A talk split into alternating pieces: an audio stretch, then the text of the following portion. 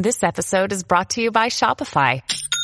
Forget the frustration of picking commerce platforms when you switch your business to Shopify, the global commerce platform that supercharges your selling wherever you sell. With Shopify, you'll harness the same intuitive features, trusted apps, and powerful analytics used by the world's leading brands. Sign up today for your $1 per month trial period at shopify.com slash tech, all lowercase. That's shopify.com slash tech.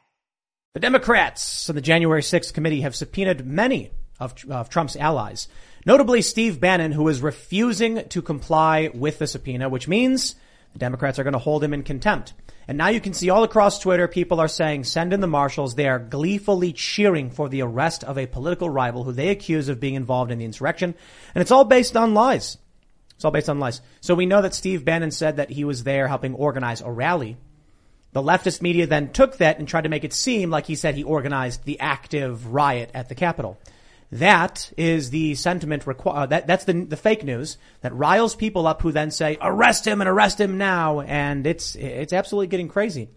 We got we got other stories in fake news, my friends. We've got CNN and Joe Rogan. Joe Rogan grilling Sanjay Gupta, getting him to say, "Yes, you're right. CNN should not have said ivermectin was horse dewormer or that you were taking it." But then Sanjay Gupta goes on Erin Burnett's show, who lied about it, and Don Lemon's show, who lied about it, and they double down, and Sanjay Gupta does not correct them because they are fake news.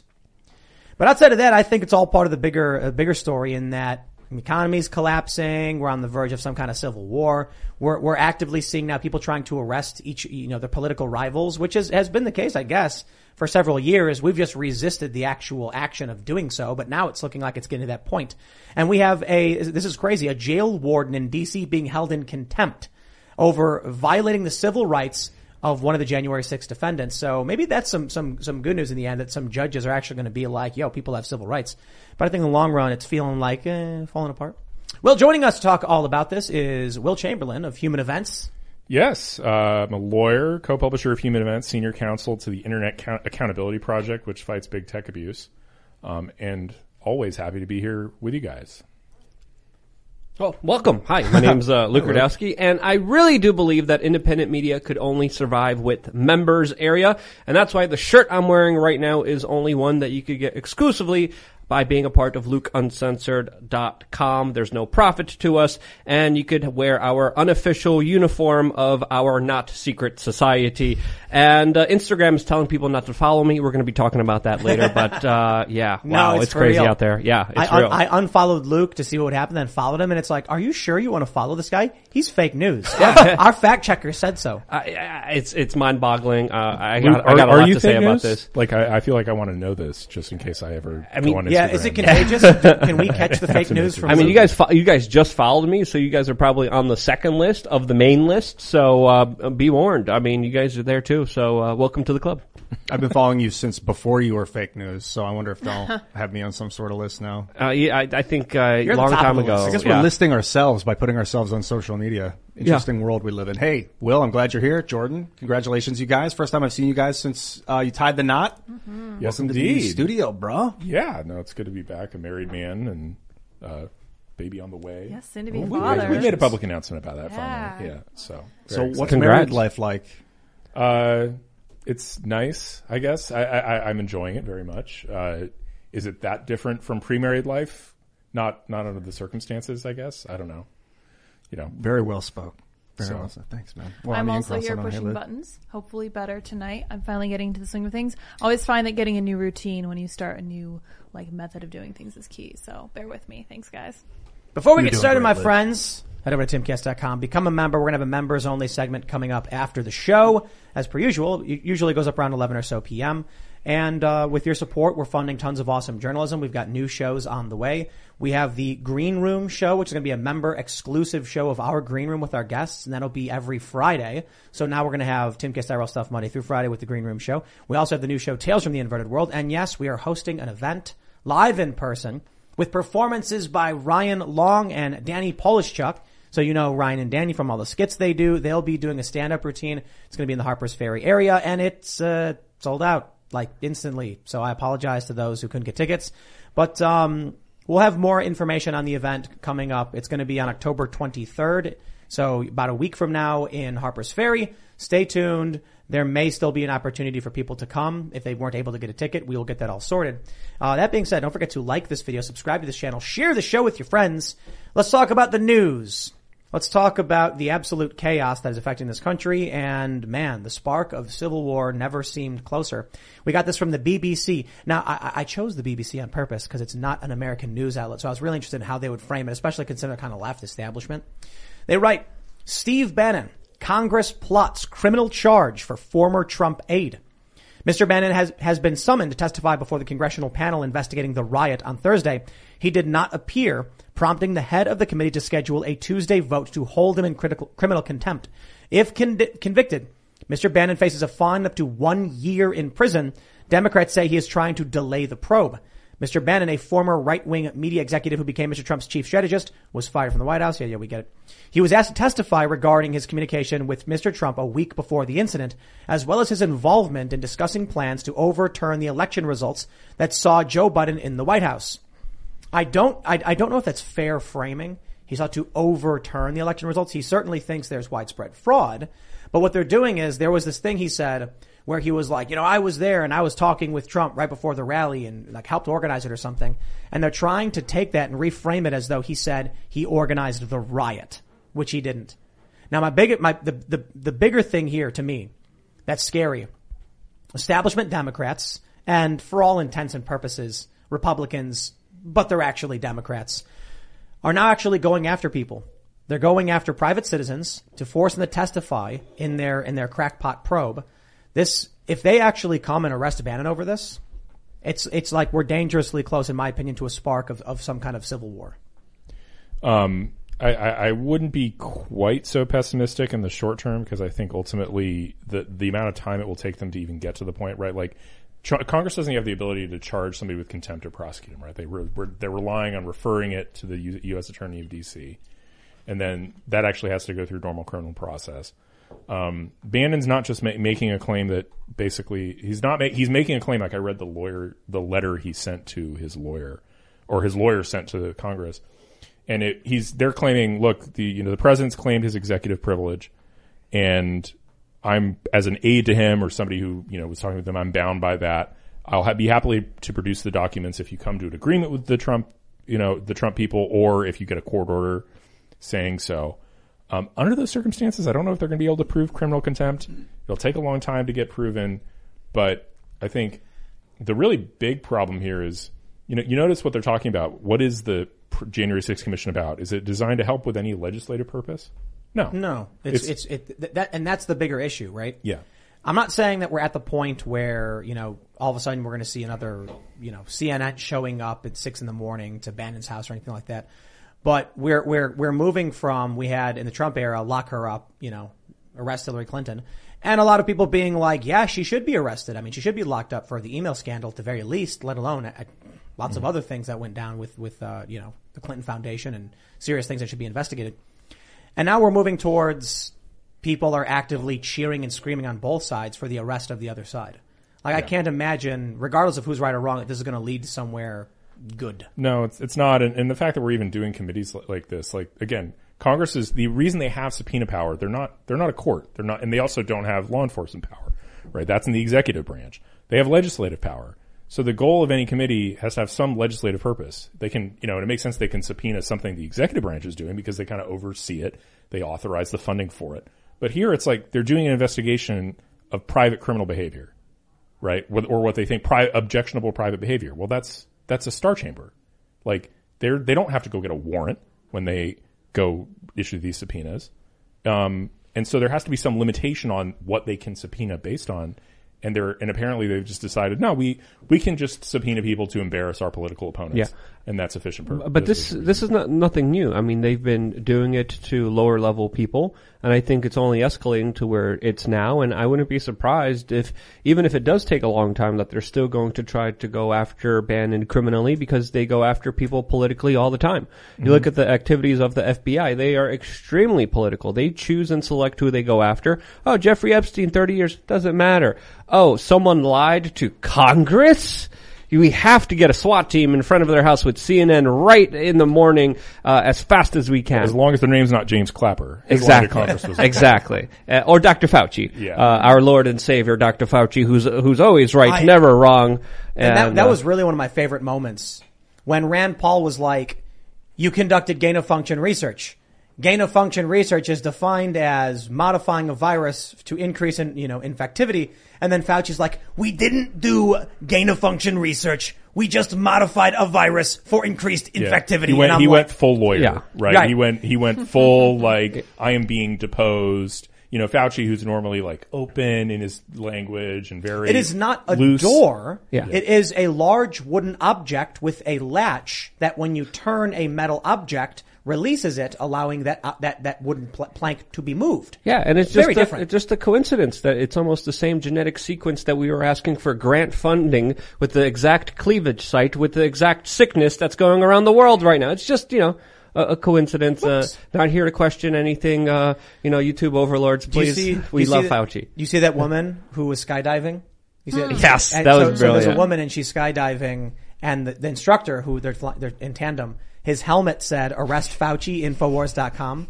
and then she posted like, I trusted this man with my life. And it wasn't until after we saw the photo we realized what the sticker said. And she was like shocked. And I'm like, what did you think was going to happen?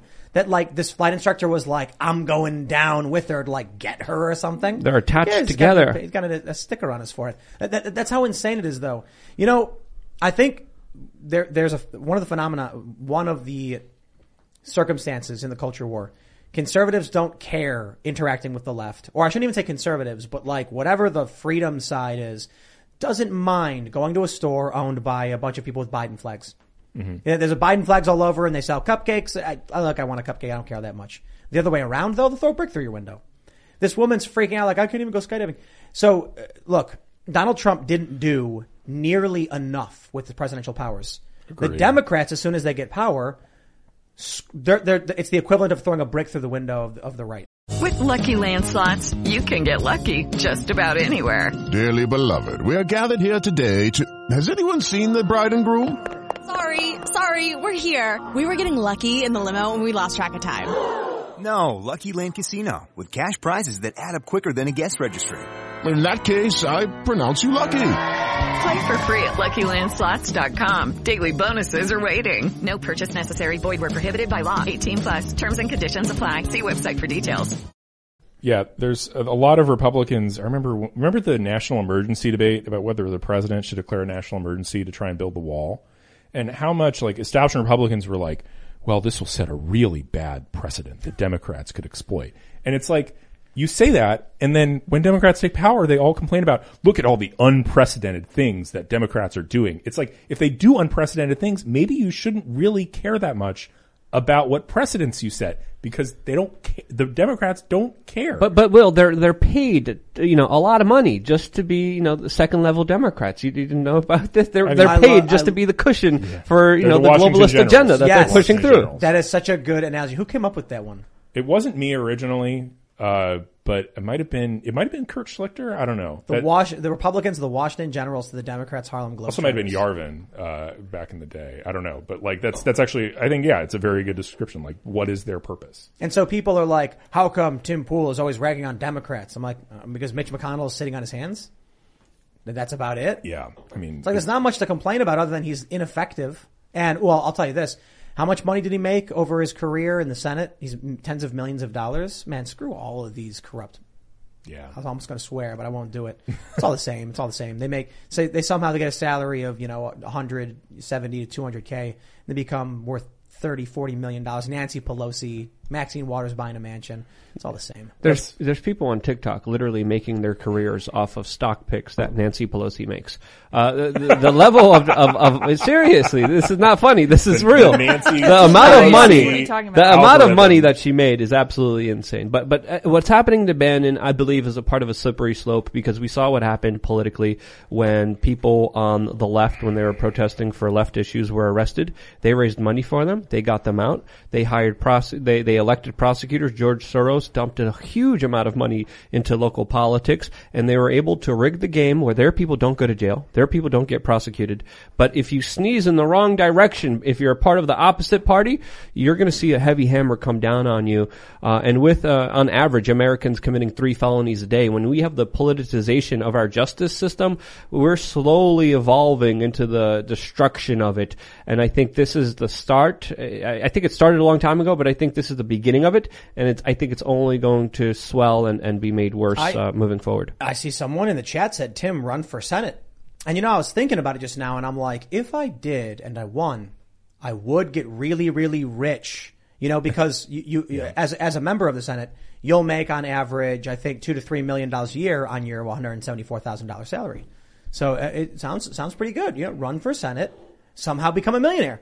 Cause I, I, it's just magic. It's just, you know, just all of a sudden money just appears and Yeah. no one knows where it comes from. Well, I mean, you know, it, it comes from Hunter Biden style deals. you just you just need to have children, and then you can have them go earn You, you, earn. could, you could get a you money. could probably get a cushy job at Pfizer afterwards or, or Google or you know you'll get some donations from a lot of these multinational corporations and industrial complexes. I mean your life is set and you get a congressional salary for the rest of your life. Do you really though? I heard that was a myth. I don't. Uh, I've heard that was true. I, someone will fact check us very soon Yeah. here in the comment section, which I'm paying attention I to. don't know if, I don't know if that's but, true. You can get a uh. I, I just it, getting back to this. I I want Democrats, Republicans next time in their power, which they probably will be, and you know we might have a DeSantis or somebody as like a president. Yeah, but like, look, unless Republicans win primaries, and that means getting America First or populist candidates to actually win, you're going to end up with Kevin McCarthy, McConnell, Graham, and they're going to be like, "I'm going to fight extra hard," and then the camera turns off and they high five Joe Biden. The Congress, I don't know how to fix the Congress problem, but I think you, you know the executive branch is is fixable in a world where a Republican executive branch was particularly ruthless in a way that made Democrats realize maybe we need to change the rules. But that, but Like- Trump, you mean? Not Trump. Trump Trump is not the answer on that front. I mean, people. Trump was you know Not ruthless enough. well, I mean, he's he was, was just like a novice pilot in a 747 cockpit. Like he didn't Yeah. he got he didn't know what buttons to press. And like early on he pressed some buttons really aggressively with like the travel ban and a few other things like that and got zapped.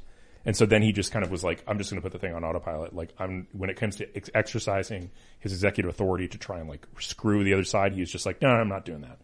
And it's like He could have pardoned a lot of people. he could have done so much with his power. And it's like, that's why one of the reasons I'm like, I want a lawyer next time because this isn't, you know, people are like, man, we need a deal maker. It's like, no, no, no, no, we're not making deals anymore. There's no deals Yeah. to be made. This isn't bipartisan world. This is use the legal authority that you have available to you to, to cement your power and make the other side's lives miserable. Isn't DeSantis a lawyer? Yes. Okay, that's why you're a saying Harvard that. law degree. Let's, let's talk about this other story. So, uh, Will brought this up to us before the show. I missed this one. Judge holds Washington DC jail officials in contempt in a January 6 riot case. Basically, they say, uh, that Judge Royce Lamberth summoned the jail officials as part of the criminal case into Christopher Worrell, a member of the Proud Boys, who had been charged in the January 6 attack at the Capitol. He'd been accused of attacking police officers with pepper spray gel, and prosecutors have alleged he traveled to Washington and coordinated with Proud Boys. It's clear to me the civil rights of the defendant were violated by the DC Department of Corrections, Lamberth said. I don't know if it's because he's a January 6th defendant or not. The judge ordered Quincy Booth, the director of the city's Department of Corrections, and Wanda Patton, the warden of DC jail, to be held in contempt of court. While he did not impose any sanctions or penalties, the judge said he was referring the matter to the Justice Department to investigate whether the civil rights of the inmates in the jail are being violated. This is big. So this is over. What was it? He had a, he had a surgery he needed or something. He had a broken wrist that he got in May, Mr. Worrell, who's also And suffering did he get cancer. the did did he get the break in jail? Yes, he got the break while in Okay. custody, um, and uh, apparently, and had, it still apparently has not yet gotten the necessary surgery um, to do it. You know, this is a very, very basic thing we expect from our jails. Um, and- Now they're torturing these guys, man. I mean, the, Yeah. the the the only you know the best explanation, the most charitable one, is just pure incompetence, right? Like the DC jail is just this bad for everybody, which is not exactly you know heartwarming, right? Either way, you're either intentionally making life these people's lives miserable, or yeah, I know the the DC defendants or the January 6th defendants are kind of in their own separate facility right now, is my understanding. They were kept segregated from the rest of the general population, and maybe that facility has its just own huge problems Well, well, if you remember last year when this story was developing, I was even telling Last year? people, um, sorry, this year, uh, earlier this year uh, at around February, I was, I was, uh, you know, bringing up this conversation where there was already reports of torture, of people being put in solitary confinement, of people being beat back then. So to hear that some of these people are still in solitary confinement, that they're being held in their own unit, I mean, this definitely seems overboard. I mean, solitary confinement for, walking into a building. I mean, some of the people did commit some crimes, but but even then, when you when you compare it to you know some of the crimes happening in major urban areas now, I mean, there's there's there's uh, not much to compare here. or just I mean even the treatment of the of the uh, you know the rioters, the Antifa rioters, um, over the course of the past few years. I mean, there was actually one case, um, Judge Trevor McFadden, you know, he was giving a sentence and somebody who had ple- pled to misdemeanor, and I think the you know the the you know the government was asking for three months in jail or something like that, and he off- he gave them like three months probation or and like no jail time at all, and basically said like I don't think you guys are serious. You guys have not treated these the same way as the other the defendants. Like there is criminal activity here, so there's going to be a punishment. You pled to a misdemeanor, that's a crime. But like you guys are you're, you're wildly overblowing this with asking for You know- serious car you know incarceration. we, we got to be real on, on on part of it though is that the left has uh, experience Yeah. and not just with their tactics while they insurrect, but also also the legal apparatus. So when uh, on on January uh, was January uh, it was January of 2017, um, 21st I think it was Trump's inauguration. I was there. Uh, Luke, you were there. Yep. We were running through the streets, and it's really funny. What happened was we were running, and there was this moment where Luke and I made two different choices. A row of police were forming, and Luke just ran for it. And I got pepper sprayed very heavily for it because they were spraying the pepper spray, and I was like, I, I'm seeing the circle. I'm like, uh, it's either now or never. I get out, and I decided to go into the stairwell of a building. Unfortunately, that's the decision every other Antifa made, and the cops immediately surrounded the whole group. So this whole group of people, which was several hundred people, ultimately after like an hour, I got released. They said I would- had been arrested three times. A lot of people are, they don't know what arrest means. I wasn't pro- uh, I wasn't processed or charged. I was arrested. But eventually, a, a supervisor came out, showed him my my press pass. He pulled me and some other journalists out. But all of those people were charged, and they were charged with conspiracy because they couldn't prove any one person was the person who was setting things on fire, who, who that, that torched the limousine or, or threw bricks through windows. And so they said, charge them all with conspiracy, which, which doesn't fly. The state has to prove you as a person did something wrong, and they can't prove simply by wearing a hoodie. This is the tactic, and it's why they do it. Yeah. Regardless, regardless, when it came to January 6th, even if people were wearing masks or otherwise, they went above and beyond to torture these people in prison. These Antifa people spent, uh, they, it was overnight in jail and the next day they walked out to thunderous applause of people outside. These are people who were running through the streets, setting fires, beating, like, like smashing windows, destroying property. They torched a limo that belonged to some immigrant who had a small business.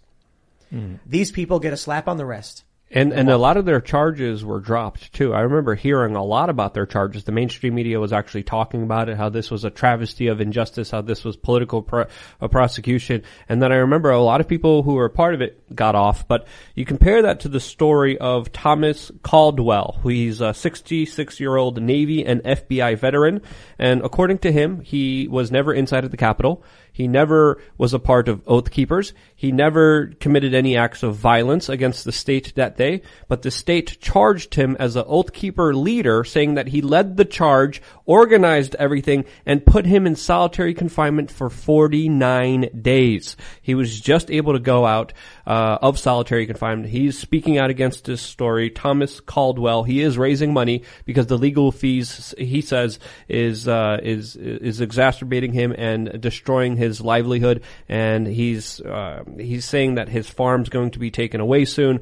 So he's still facing some legal court proceedings. But hearing stories of this 66 year old guy who, again, is an FBI veteran, is a is, is an old uh, Navy uh, military member, to to hear th- this kind of happen to me definitely shows me totally different picture uh, than what happened uh, during the Trump inauguration. And look at that woman who they, they the feds raided her house in Alaska.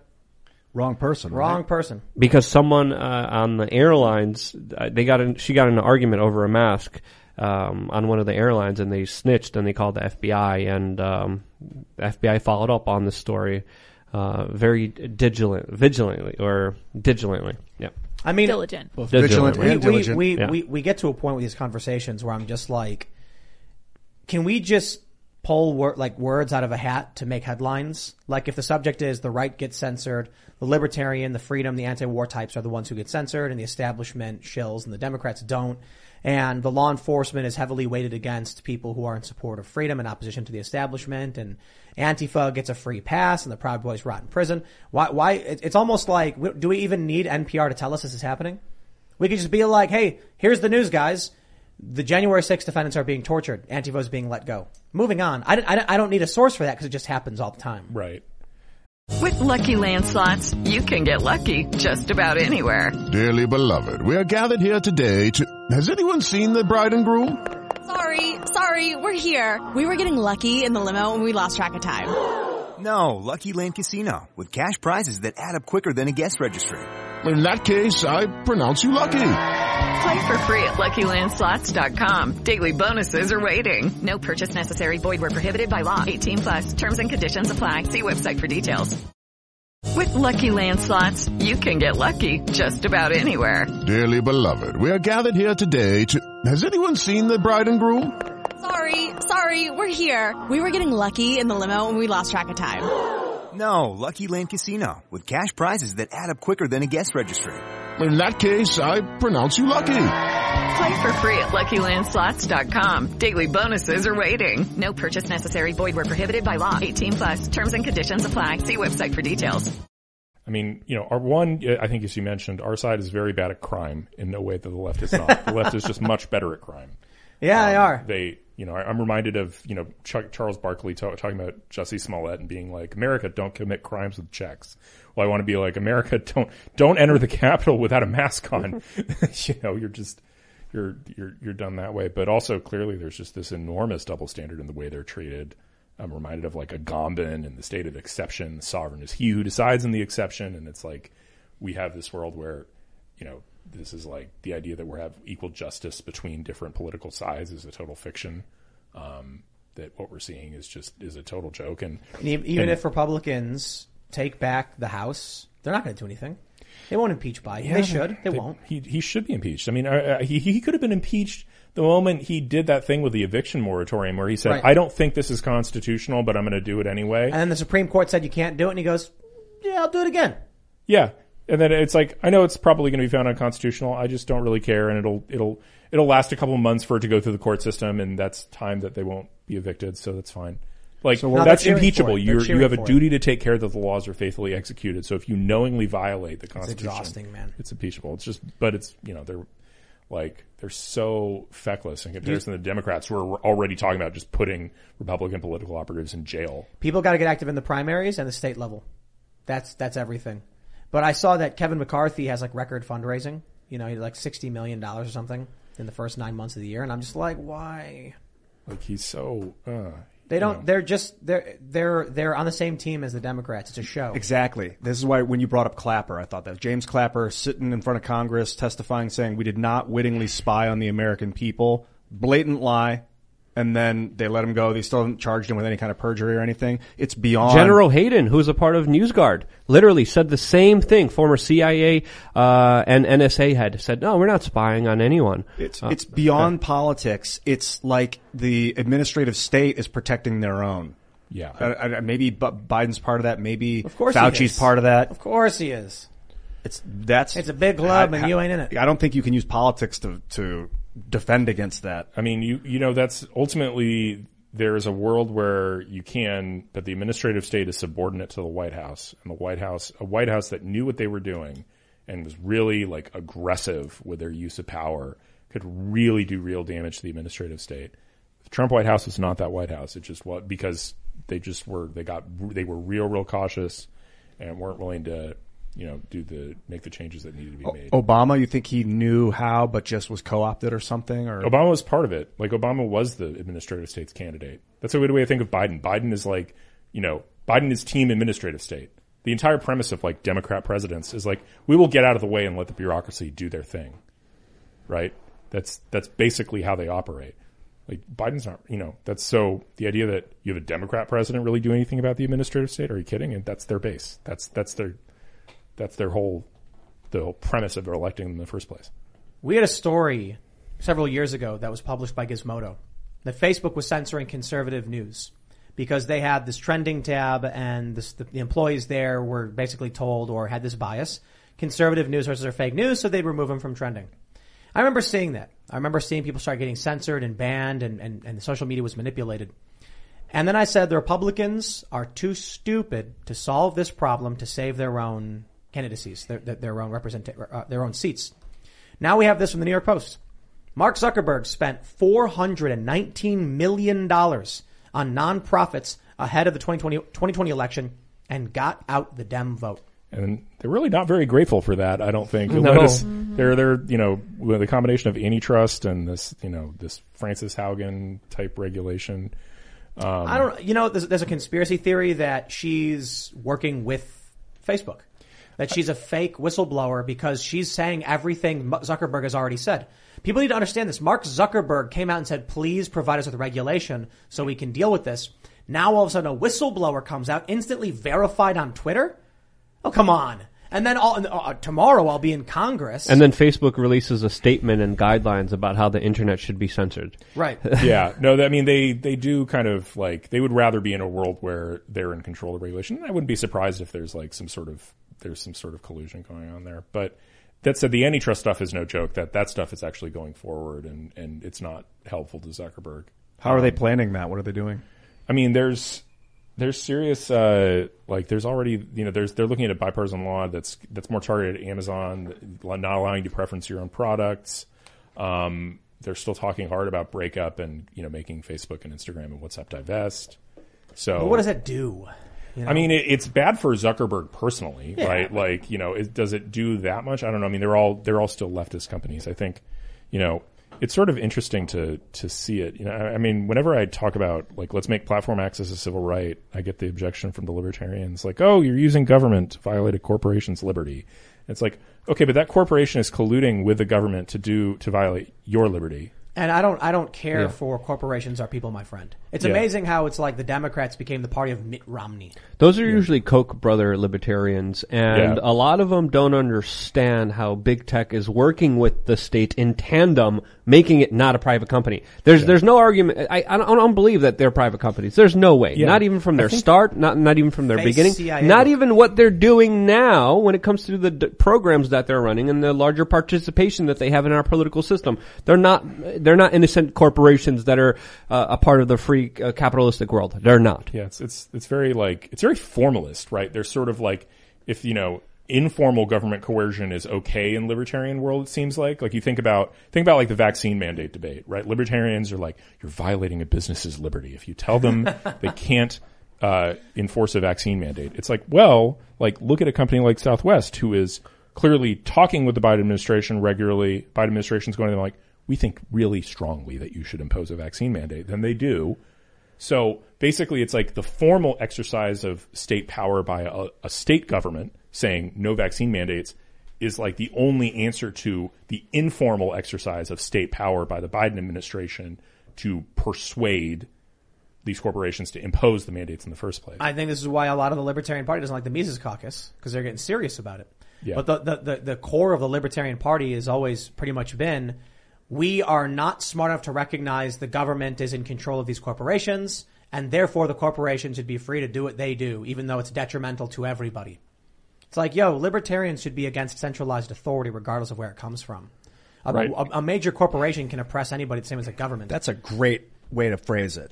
Yeah, I- Centralized authority is the antithesis of libertarianism. Absolutely. I don't understand how you can be like a a, a naturally uh, a, a, a spontaneously formed over 200 years organization of very powerful individuals with massive amounts of wealth and resources controlled in an authoritarian structure is a good thing that should be left alone. However, the same exact thing with the label on it says government. Now that's where the problem comes in.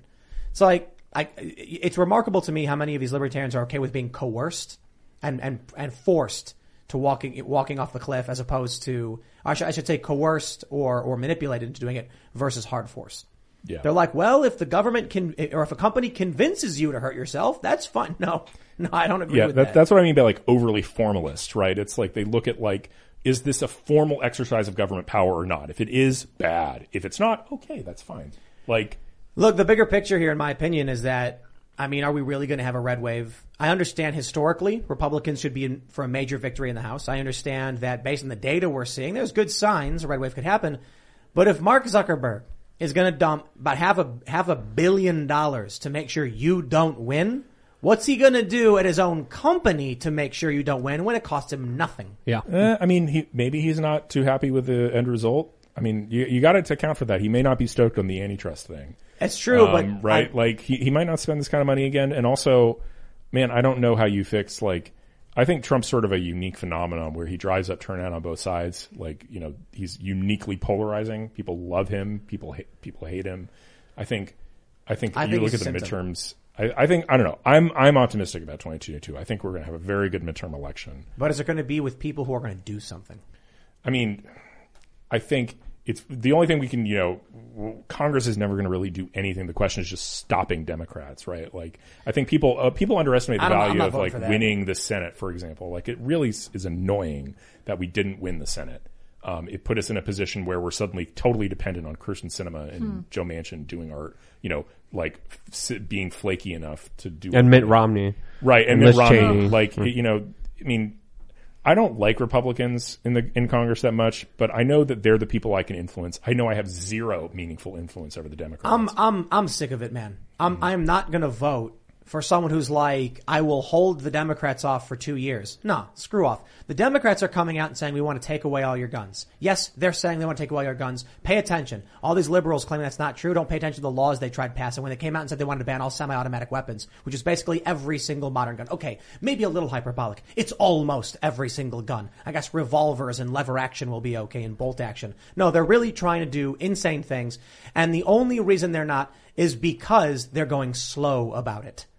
I just think I mean, Republicans aren't going to do anything. I think that you know ultimately it's still worth stop. You know, I basically see it as like a defense to offense transition. I still hope you know that we can do, but the offense would happen in 2024, retaking the White House.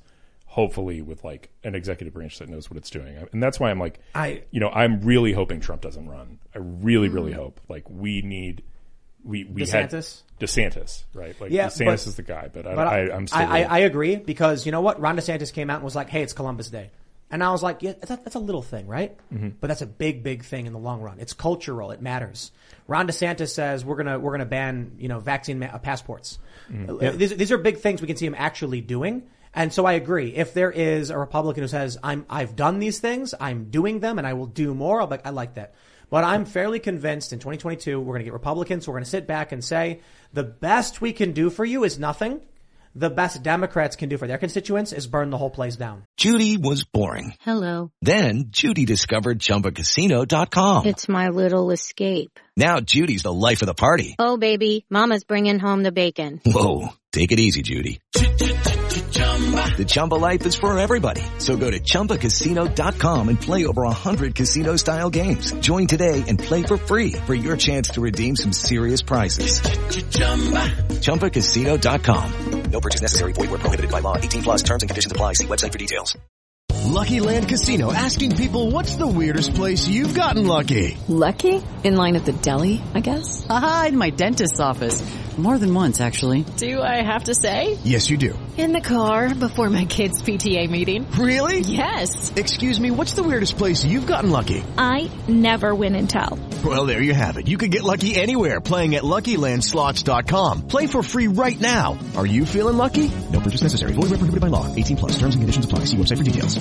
Now, the idea of government doing nothing is something that I personally like. I think that should But be it's- a it's motive. not- it's not but that but kind of but but. I know I know we're talking about two different things here because they just placate us and they act and pretend like they're going to be doing something for us or they're going to be making a solid stand here. But let's not pretend at the end of the day when the big money guys come, they're going to bow down, uh, you know, get on their knees and do unforgiving acts for the multinational corporations, no matter how awful it is for their constituents. So uh, I, I, I, you know, DeSantis is interesting because he is kind of throwing a wrench into a lot of the narratives and agenda. He's the one that really did by himself stand up against the lockdowns, stand up against a lot of the mandates, a lot of the restrictions. And I think if it wasn't for him, a lot of other people would have just followed in line and, and uh, complied and obeyed. And I think Florida was the first state that said, no, enough is enough. And, and DeSantis just made a statement also just a few moments ago talking about the vaccine mandates where he said, quote, the coercion is just totally wrong. I think it's destroying trust in public health.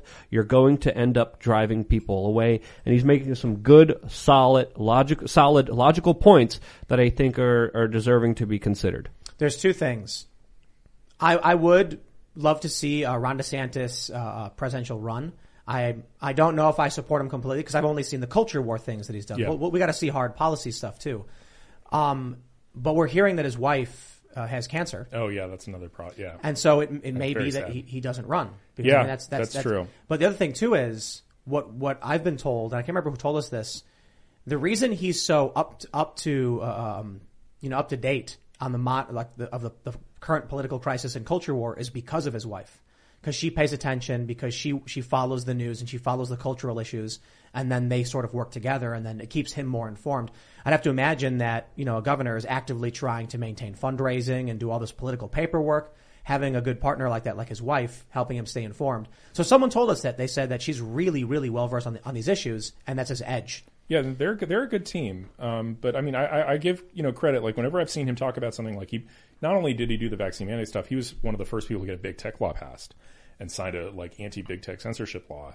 I think he did. Texas recently did one too, and the Florida law. they law. knocked him down on that They one. knocked him down at, in court, but like he got it passed, right? Right. Like that's that's still impressive, and he understands like the salience and importance of the issue, and he was and he was ahead of the curve on that. I just Trump, Trump ain't it. yeah, like relative. I mean, and then you know, again, we talked about the, the cockpit, right? Like Ron DeSantis is going to come in, and he's not going to be dependent on his lawyers to tell him what his powers are. He's going to be able to read, you know, he's going to be able to understand it himself and like push the limits. Like that's why I think Obama was so effective in so many ways, is because Obama was a lawyer, right, and Right. a constitutional lawyer. So he he understood his office and he understood exactly what where he could push when he needed to pull back.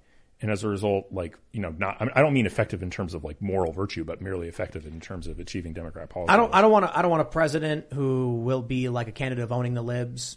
You know, I want to see some legitimate policies, but I, I imagine he's going to be for many of the policies I think would probably be good. I imagine he'd do school choice and Yeah. things like that. I'd be interested to see his foreign policy though, because I think that'll be big. And one of Mm-hmm. my concerns is that we get a rising star who's you know culture war, freedom, you know, side, but then he turns out to still just be pro-war establishment in the long run. Shoot, man, you know, at this point, I just I really don't want to lose the culture war anymore. It's really it really is annoying. Um, you know, if I can't, you know, I feel like we have had a pretty big sea change in the Republican Party on foreign policy thanks to Trump in a lot of ways, and, and I'm very grateful to the former president for that. But you know, I really, you know, I I, I think even if DeSantis isn't perfect know- on foreign policy, like, or sorry, Oh, Dude, culture, culture war is a game that no one can win. Either we stop playing or No, we're all going to lose. Technically, you Yeah. know, we, we lose in the way where, where it's a net negative across the board, but the issue is lose by how much? Well, it's The also how longer do you, we how do play, you the get worse your it is. opponents to come into this negotiating table, right? But Like- there's like so the problem is with like the Joe Rogan thing. Sanjay Gupta wrote this essay which is ridiculous, and he's saying like I was warned Joe Rogan's a bad faith actor. Like, listen, we, we're gonna. we I, I want to save the Sanjay Gupta stuff, but I'll just say this: Sanjay Gupta says in his essay he's never had a conversation with someone that's o- that was three hours or longer.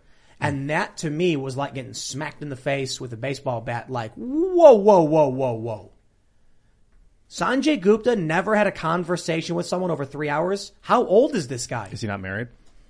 I would Th- hope th- that you this- it was long- crazy for me to hear this, but these people live in a world where they don't communicate. They just get their news from the TV. Hmm. I'm like, my whole life, I'm sitting around with my friends in Chicago playing Star Wars Knights of the Old Republic for like four or five hours. We're just talking about space time. And they were stoned out of their minds. But like, these conversations were crazy and in depth in politics, and we'd be fact checking things. We were just having fun, exploring ideas. He's never done that. A neurosurgeon, writer, medical reporter. He's got his head in the books. He's been in the books probably his whole life. So they're, they're- Yeah, he's, he's wrapped up in this different world. Now, I, I, want to pull up this story because I'll tell you this: the, with with the Zuckerberg thing, the the one I I, I, I agree with you. Uh, we need to win the culture war, and I will say this: one of the reasons I'd probably just outright vote for Ron DeSantis is that he went after big tech in any way. We have this story. If you head over to Instagram and take a look at Mr. Luke We Are Change, that's his uh, his his Instagram handle is at Luke We Are Change. If you try to follow him, and please do, you may be greeted with this message. It says, "Are you sure you want to follow Luke We Are Change? This account has repeatedly posted false information that was reviewed by independent fact checkers." Or went against our community guidelines. I unfollowed Luke and followed him back and I got that message. Yeah, prove it, you SOBs. What fake news? I, I post highly sophisticated, intelligent, thought-provoking memes with like 3D, 4D level chess. I mean, can, can you pull up my, my, uh, my, just some of the things I post on there, especially the George, George W. Bush one, try. because, because if they go after that one, they're admitting that they're a part of wrong think. Uh, be, because the Pfizer one up there again, I, I, and, and, and, and all I post, right? All I post is, is like segments from here, my shirts and memes. I, I love to, You got to, the Dave to, Chappelle one? to, to, to post Look memes about you, know curious things that make people critically think about the issues. it's not even Knew what I was facts. Yeah. well, that's a shirt. No, fake no, news. that's a real shirt, What does it and and I have one one shirt that's censored. And it's scribbled uh, that, that says tax this D, and I have another shirt that's not censored, and you could get that on the, the best the bestpoliticalshirts.com, I and love I, that but I can't say it here. But but I mean, look what I post. I I, I post stuff like Joe Biden leaving office in 2024. How can you fact check that? how, how can you fact? Are, do you have a magic like time machine that you could say oh, he's definitely lying? This Yo, needs to be yo. fact checked. Number one, wh- what's the fact checks? Tell me. Tell me what what I got wrong through these It's memes. not Joe Biden. Okay, He's- but it's you know what? clearly- no, oh, no, no, stop, Luke. This is top. You are fake news. Don't you dare! This photo Don't right you here. dare! You son of a gun! This photo No. is not Joe Biden. Here we go. It is an old man in front of a burning ah. car, and it is not Joe Biden. How do you know Joe Biden's not going to look like that in two, in three years? I get it. How? I get it. So so so so Dude, so dude. again, Now and then and like another thing, who's fact checking me? Let, let, let, let- you know, let, let, let's let's call a spade a spade here. P- uh, Put out your name. Put what organization? Who's behind it? And and what exactly do you have problems with with posts like this? Tell me right When- now, when and we- they won't. We had we had James O'Keefe on, Mm-hmm. and we were talking about Stanford put out a, stu- a, a- a s- study claiming that James O'Keefe, me, Tim Pool, Sidney Powell, and Lin Wood, and some other people were like the biggest purveyors of voter misinformation or whatever. And um and, and and I'm like, what did James tweet about anything? He he's he, like he posts Veritas stories where it's they literally have undercover things on other people. And what do I post on Twitter? Like I post, I, I think I posted a picture of a hairless rabbit once. I post stories, all of it's NewsGuard certified. And the best part is Trump supporters got extremely mad at me for saying there was no widespread voter fraud. The entire time I've been saying that. I even said it to Steve Bannon when he came on the show. I was like, Bannon, I disagree. I think we look at that story from Mark Zuckerberg. You take a look at the laws being changed. I think that this is, you know, it's pulling people off, off base because the Democrats have excellent ground game and they put out fake news for some reason. And then of course, people are like, well, if Stanford said it, it must be true. And they put it on Wikipedia and then it becomes fact. You know, or, or CNN telling everyone that it's you know horse dewormer. Uh, there's so many lies by the mainstream media, and you know Anderson Cooper, all these other you know professional fake news spreaders, all these professional propagandists. They get to do whatever they want on these big tech social media companies. They you know, but also I was criticizing Instagram and Facebook really hard over the mental health issues a couple days ago, uh, specifically also on this show, and I was making my own videos about this on my own YouTube channel. I was going after them hard, detailing the, the psychological experiments that they done on unsuspecting users. So, so this seems more vindictive than anything else because you look at the posts I make, they're silly, they're ridiculous, they're, they're over the top. I, I, I you know, I told people, I don't even care. I'm just going to post ridiculous stuff on Instagram. If it gets taken down, it gets taken down. And a couple, couple days ago, uh, Tim's laughing. it's a Dave Chappelle one. yeah, it, it, it's real. The- the- you know, the- these memes. For, the, like, for those that are, can for you those fact that- check these? For those that are listening, it says NPR accuses Dave Chappelle of using white privilege, and then below it is Dave Chappelle as Clayton Bigsby, the black white supremacist, and it says "good for nothing tricksters." He's blind in that bottom picture. He's he doesn't blind. realize. Well, he's this black. is from his own skit where he was pretending to be a black KKK member uh, and, and, and a racist Blind, against yeah. black people who was black himself but didn't know because he was blind. And, and the KKK had him around and he was good friends with them and they were like, yeah, we're just not going to tell him because this is pretty funny. I, a couple I- weeks ago, I posted on September 16th, hey, because something weird happened. I, I was I was doing okay on my Instagram before I, before I came here on this show. My numbers were rising pretty well, and I was getting a lot of interaction. I was getting a lot of views, and then out of nowhere, it stopped, and I was getting a one tenth of my engagement. And then for for weeks, it was the same one tenth, and I'm like, what's happening here? So I, I put a post. Hey, this is a test. Instagram has been li- uh, has been limiting our post to more than ten percent of our followers. If you see this, click like and tell me that you see this in your timeline. They fact check it. They said this is fake news. It's incorrect, even though an- the analytics show uh, um, a nine tenth drop in audience interaction suddenly without me changing anything or changing any way that I post or interact with audience members. So they they're even fact checking, saying that it's false, that they're limiting me to my audience, which they clearly are through the analytics, through the numbers, uh, and it's it, this is the world that we're living in right now, where where memes like this. You know, are good memes, memes that again, Great memes. That, that again, I'm not making any stance here. I'm not telling people what to do here. I, I'm just trying to make people laugh and think a little bit. Um, and for them to target this is uh, ridiculous and uh, absolutely a, a sham, a huge injustice. And ridiculous to say the least. Just as ridiculous as the memes. I mean, the George W. Bush one that I posted, we don't have to show it here. But but if they flag that one, that means that they're committing wrongthink. All right, that's how that's that's the level of sophistication of, of meme warfare that we have going on here. That that again is extremely important.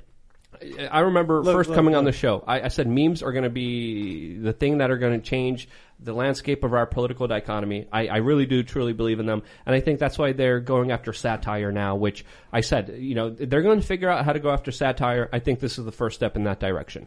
They've been they've been doing this. That, this is why they had to ban the Donald because memes got Trump elected. Yeah. Maybe maybe not like the core of his platform, but it gave him the bump he needed. Meme Yeah. Magic, man. Have you seen that documentary on Meme Magic? No. It's like a you- it's like a YouTube documentary somebody made, but it's really really interesting how they go through like the history of Kek and like the frog and Pepe, Interesting. and the weird stuff on 4chan. And they were like, "Me magic, man." But whether or not you believe in magic, when you have people who have found a way to have fun and build community, and then all of a sudden everyone's laughing with each other and sharing jokes, that's going to help that person out. Yeah. And, and I'm not even like promoting anything. I'm not even telling people what to do. I'm just saying, hey, this, this is a stupid, ridiculous government policy. Let's laugh about it. That's it. I'm not even saying do this or get involved or don't do this. I'm not even doing any of that on Instagram. So my response to this is, uh, uh, uh you know, family friendly show. Uh, screw you, Instagram. Uh, f- everyone follow me at Luke We Are Change. and, uh, just in case to, they take me down, uh, go check out enoughofcensorship.com, which is a link to my email list, which makes me uncensorable no matter what happens. So that's my response, my official statement to Instagram or anybody asking about this story. That's officially what, what I got to say. Screw you, Instagram. Uh, let, let's make sure that this policy doesn't work. It's ridiculous. And I want to thank the, the, the people who were sending me this because I wouldn't have noticed. Uh, I, you know, no one told me this. I never got a warning. I never got a notification. Uh, they didn't tell me anything, and just sporadically, I just see my viewership go down within the last few weeks, This- and it's just it's just weird and strange that we're living in this world where you, you know you could be convicted of wrong wrongthink and then have your access not even to know. yeah, not even know, but also have your access to people that you're that are your friends and are a part of your community taken away from you. Uh, just because some fact checker, whoever that random mysterious person is, decided that he doesn't like your humor. Yeah, it's almost like this should be against the law. Okay, Like, that would be this- really. what I'm thinking of. This is like them making an editorial claim on your content, be, standing behind it like a platform or like a publisher rather. Uh, which we, I had a long conversation about Section 230 last night and about m- editing Section 230, basically fixing it so that maybe companies that make editorial claims like this account is responsible for X then become considered publishing news. But but the, but, But we don't the- even have to argue that. there's- No, no, hold on. Will, take it away. So like Here's, I actually, you know, there's two parts of it, right? There's the making the weird little editorial claim about you, Luke, right? Which Yeah. is the most hilarious thing because it's like, it either is fake or it violates our community guidelines. We're not going to tell you which one, like, you know, it, lawyers would laugh at that, right? It's stupid. But then, and then there's the actual throttling. Now, if it weren't for the throttling, I think this, if anything, would make you more popular because it's such an obviously ridiculous way to try and indict someone. They've said some things that are false based on someone saying they were false. We're not going to tell you what was false, who determined it. Like it would just, it would be BS. It's the throttling that's the problem. And so it's like, it's like those Twitter notifications when they put them on. Like I don't think those are a big problem. It's the algorithmic throttling that is Right. is really wrong. And so, you know, it's hard to say anything about the, you know, when they make these statements, they are speaking, right? And I, I, I think that they Yeah. do have a First Amendment right to speak. If they want to put stuff at the bottom of my tweets, that's their right. If they're, they're constraining my ability to reach my audience, then they're censoring. And that's different. And I don't think they have a guaranteed First Amendment right to censor people. Does the First Amendment check out in private co- companies like this, though? I, So uh, the First Amendment. This is actually an interesting area of the law. Like the question is, can a state or a government give additional protect First Amendment rights or additional speech rights to their citizens on private platforms, right? And the answer to that, the the case that's closest, um, is a case about is called Pruneyard Shopping Center. It's a, based on a California question about whether people had the right to petition in shopping malls. Basically, like there was a state law in California that said, or, or a California Supreme Court decision that said, our citizens have the right to petition in in, your, in shopping malls as a First Amendment right under our California Constitution. And the shopping mall owner's like, but that's a violation of my First Amendment rights. Like, I don't want to be associated. I have a freedom of association right. I don't want to be associated with uh, the this random petitioner. It's also you know free free speech, right? I have the right to censor, like et cetera. And the Supreme Court's like, no, no, you don't. No one's associating you to speech. You have the ability to say what you want to say, um, and as a result, your speech rights aren't implicated. So it's perfectly acceptable for a state to give private consumers, you know, private individuals the right to petition on your property. I think, you know, you're not performing any editorial function. Nobody thinks you are. So Facebook and Twitter are in the same position. They're not performing a meaningful editorial function. They're they have seven million people. And, I think we need to. Uh, I, I mentioned this to James O'Keefe on Wikipedia. The article about Project Veritas is just the most insane, garbled lies, far right disinformation organization. And I said to him, I was like, James, what does it say on top of the article? It says from Wikipedia.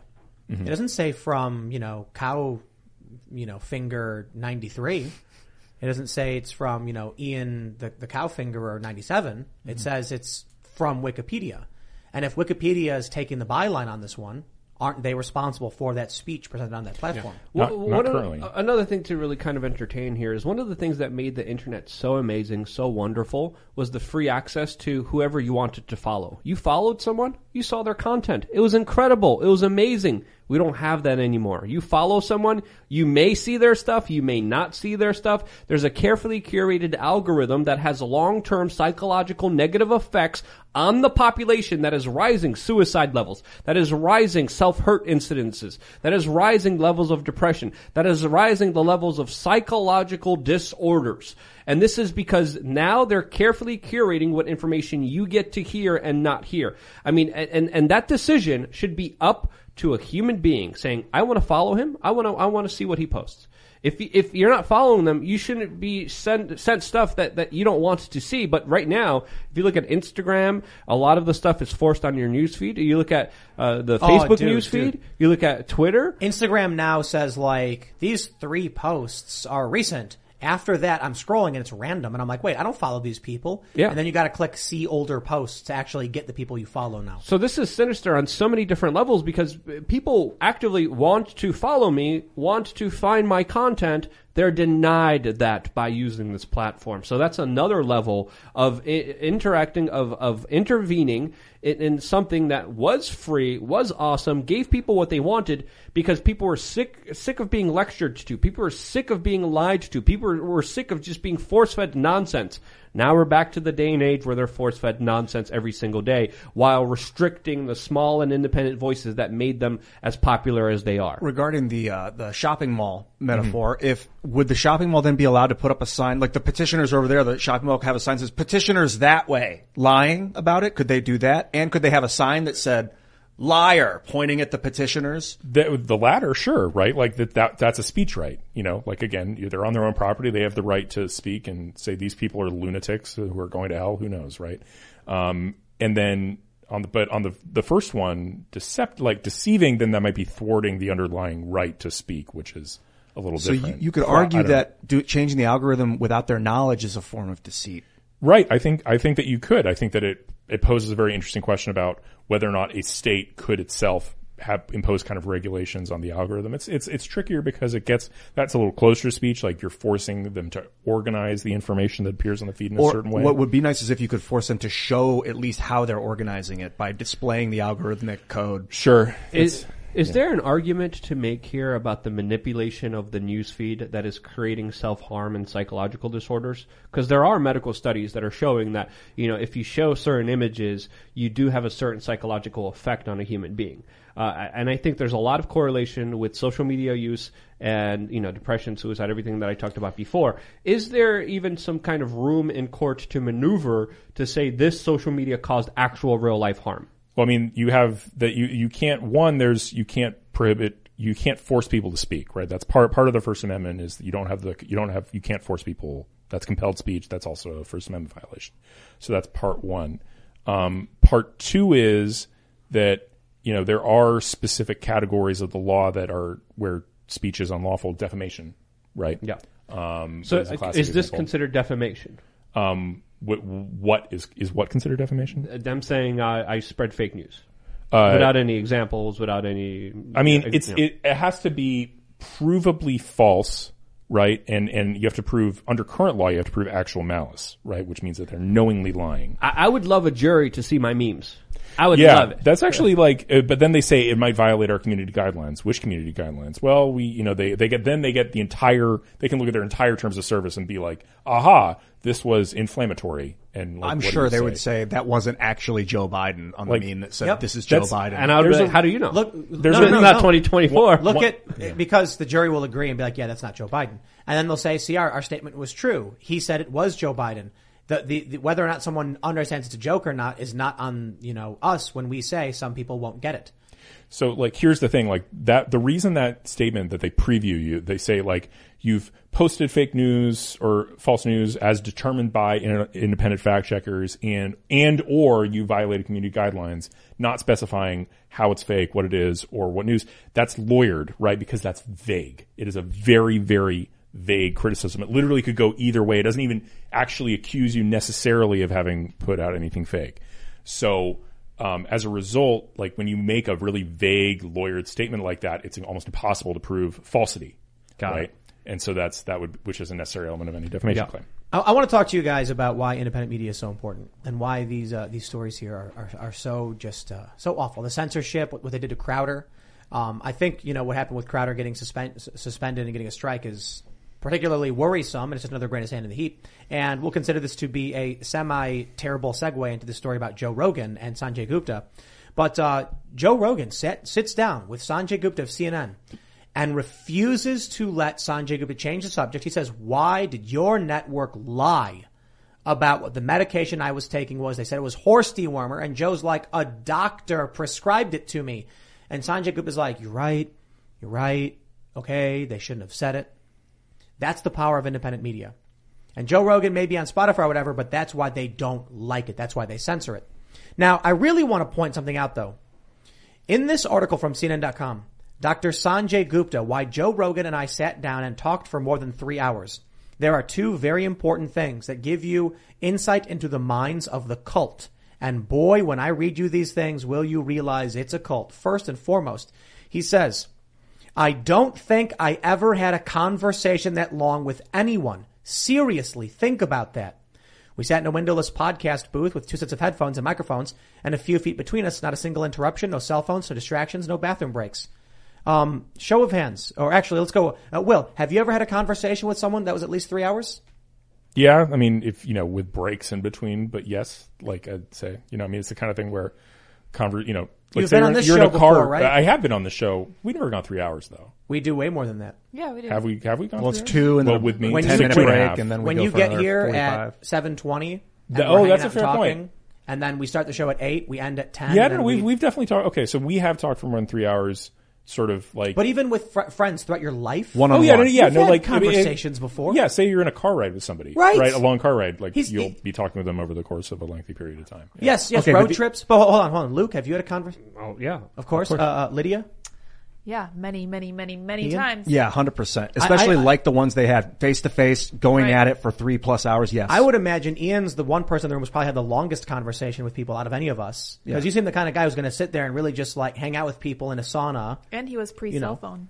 Yeah, Yeah, yeah, yeah. I went to theater school. It's all about communication. This is a guy who is telling you, think about that. He's never had a conversation that was three hours. Look, that, maybe it's just me. Maybe most people really don't interact with humans that much. I just, that's shocking to me. And so I see that and I'm like, this is a guy who doesn't actually communicate with people. He sits in a room, reads a book and watches a TV and doesn't talk to other people. But mm. here is, you ready for this one? The best part. He says, okay, when I told Joe early in the podcast that I didn't agree with his apparent views on vaccines against COVID, I've reacted in many things in between. Part of me thought the MMA former Taekwondo champion might hurtle himself across the table and throttle my neck. But instead, he smiled and off we went. Yeah, he- that's a weird bias that you have. Like, Here's a guy. He is the chief medical correspondent for CNN, the most trusted name of news, mm. who has never had a conversation with someone that lasted at least three hours and genuinely feared Joe Rogan would physically assault him in a podcast studio over his opinions. That's pathetic. when, when he could depose him. I mean, basically, that's what this is. And Or he's lying. he just He's lying. You know, it's something interesting. Like people, there's certain people, uh, and there's only a few areas where like it's one thing to have a conversation with someone over a long period of time. It's another to like be able to to be interrogated, right? And by that I mean like to be asked a continuous sequence of questions to examine what you think in your position on something. That happens in law school, right? If you're the subject of a Socratic questioning from a professor. Um, that'll happen in debate rounds. Like there's cross cross examination that takes a period. Like there's other things, but there's a lot of people, even if they're very smart and they've gone through very high level, you know, academia or like medical school or something, will have never actually been in a position where they were subject to like a sustained line of questioning about their beliefs. And I think that's Sanjay. If if anything, I think that's probably what he's expressing. This like, I was not ready. This is like the first time I've ever been interrogated. Like, I mean, I don't mean interrogated like with like law enforcement, but just like questioned about a position for this length of a period of time. And and he, it's the sort of you know regret kicking in because he got owned, right? Like he got revealed that he had to get Yep. up and it, basically he had to concede to sound like a reasonable person that yes, in fact, CNN had done wrong here. Um, and then CNN is now so furious about it that they're putting him back on the show to like justify, you know, let Don I, I, Lemon I, I just again. got I got a request. I, I, I would I would I would um, greatly appreciate it, Joe, if you could just take some money, drop it in a retainer for some good law firm, and sue CNN. Don, sue no, no, hold, hold on. Don Lemon has come out denied CNN lied about Joe Rogan's COVID treatment after claiming the podcaster took horse dewormer. No joke. They doubled down on the fact that multiple hosts lied. Joe Rogan sat there in front of Sanjay Gupta and said, a doctor prescribed me medication. Sanjay said, yes, they shouldn't have said that. Then when Sanjay Gupta goes on with Don Lemon, he does not correct Don Lemon when Don says, no, no, no, listen, listen. It is horse dewormer. Don Lemon should go on Joe Rogan. Don't be a little whiny, you know. He never will. Of course not. He doesn't. And- he, he couldn't sustain that. Sanjay is- Gupta's smarter than. J- But, than this Don is why Lemon, this right? was And, yeah. this is why this was so fascinating. This is why this video went so viral because this was finally someone a part of the establishment being sat down and talked to like a regular human being without any teleprompters, without any scripts, without any agenda. And he stuttered and he messed up and he tried to get away from the subject and Joe was right on him and he stumbled. Someone wrote uh, a very funny comment under this entire story saying it's it's a very strange world when an MMA commentator stumps a medical doctor on the topic of medicine. and let's be honest here, Joe Rogan was absolutely right to call out Sanjay Gupta, the chief medical advisor of CNN, why he didn't intervene, step up, or at least correct the record when CNN was blatantly lying about him and spreading dangerous medical disinformation that would have real life consequences and probably did have real life consequences. Let's just be honest here about this particular topic. Sanjay Gupta didn't have an answer. Didn't he tried to change the topic? He was like, "Yeah, maybe no." It's like, I, I want to talk Oh. about this. And Joe goes, no, No, no. no, no, no, no. Let's, let's get to this issue because Oh, this is an important Yeah. issue. And then Sanjay admitted that the main reason he went on this show was because he was trying to get Joe to get vaccinated. Hmm. Now, this is another layer to this that we need to kind of kind of unravel here because he admitted, "I want Joe to get vaccinated. That's why I went on the show." That's that's his that's that's his explanation to all of his establishment buddies that are like, "What the hell did you do? You let the mask off your face. You showed us the true reality of, of being stumped by him." And and he's saying, "No, no, no. I just wanted him to get vaccinated. Why?" The man just went through COVID. He has natural immunity. There's many scientific studies and preliminary findings that are showing that natural immunity could last a lifetime.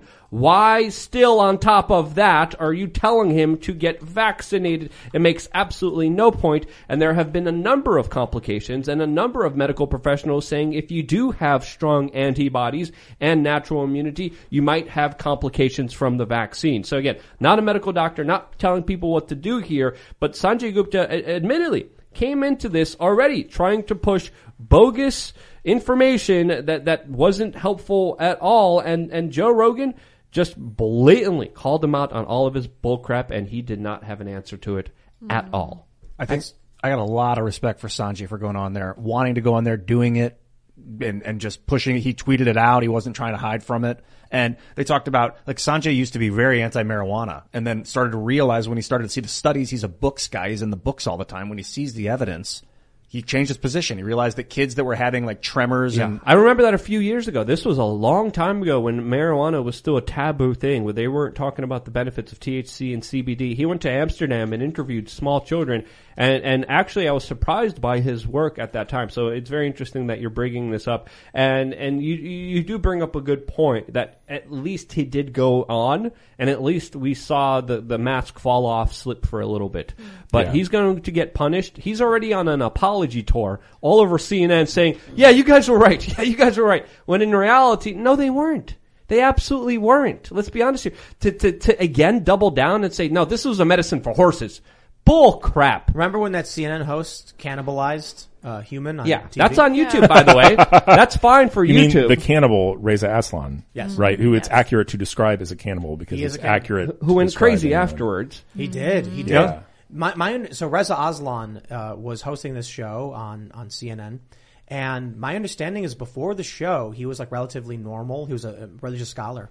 And I know people who know him. Like I, I have, I have friends of mine who know him. And I, I wonder if that, that episode where he ate human brain, it was a small piece of charred human brain. After that, it's like he's just insane.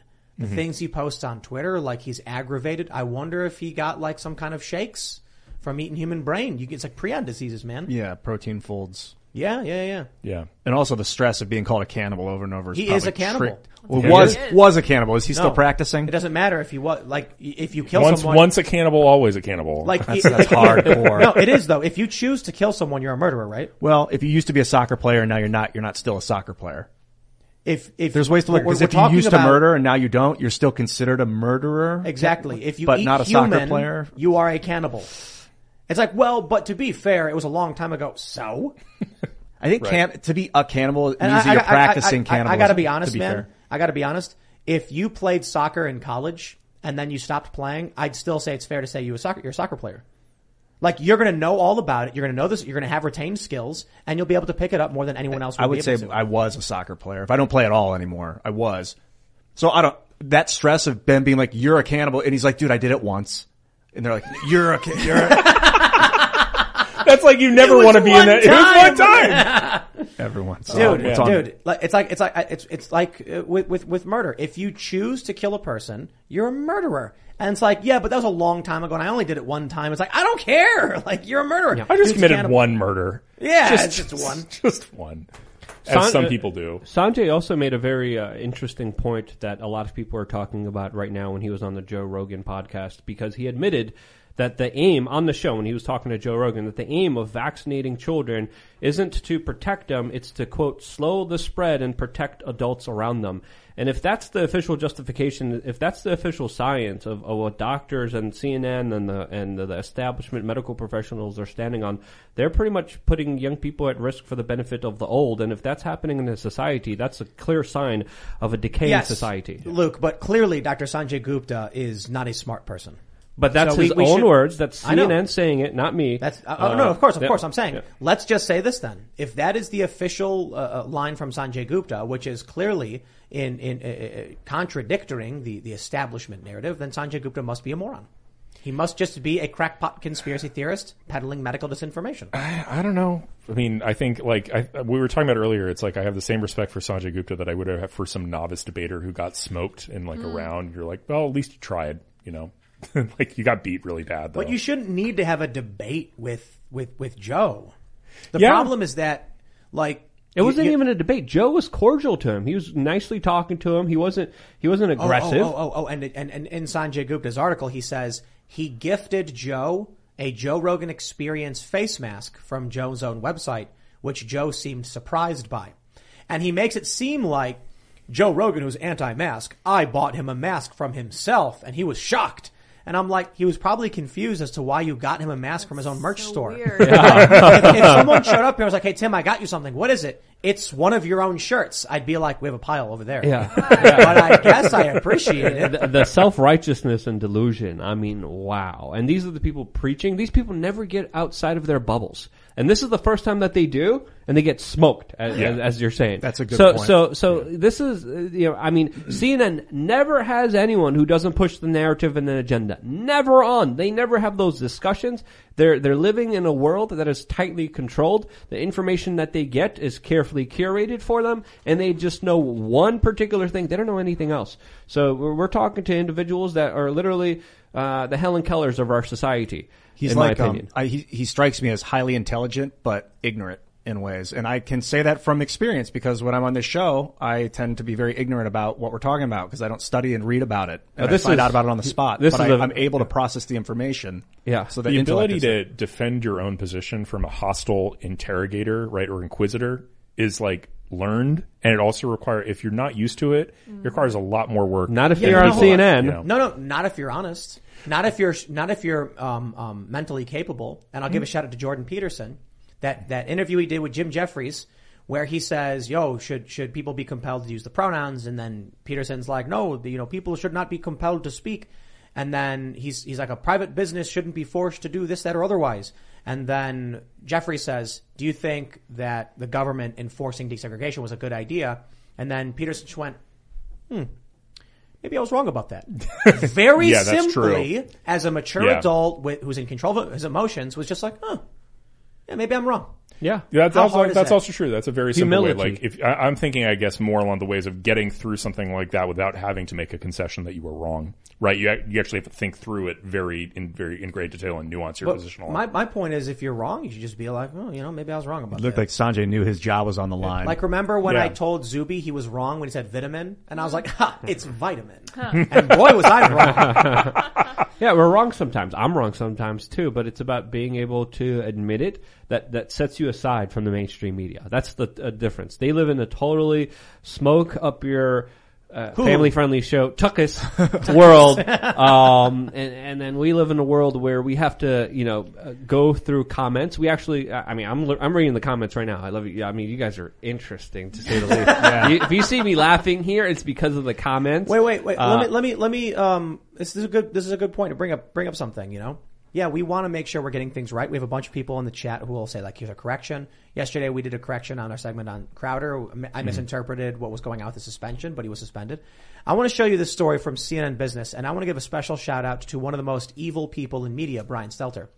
yes. CNN writes this article. These four words are helping spread vaccine misinformation. Hmm. Four little words. I know Do them. your own research ah. are hurting the U.S. pandemic response.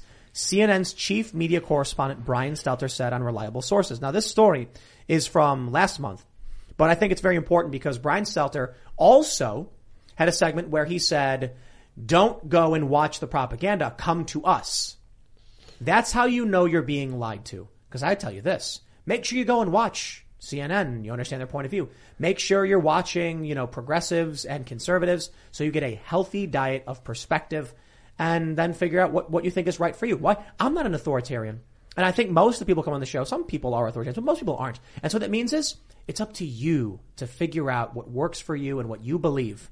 CNN is authoritarian. They're evil. They want to keep you in the dark so that you serve them. They literally told you reading WikiLeaks was illegal. yeah, I remember they that. literally came out on national It's television. fine for us because we're journalists. But but you, Chris the peasant Cuomo is a class, lawyer too. He has a law degree. Exactly. Oh, it's like the First Amendment thing. Remember that famous thing where he's like, "Who said a protest needs to be peaceful?"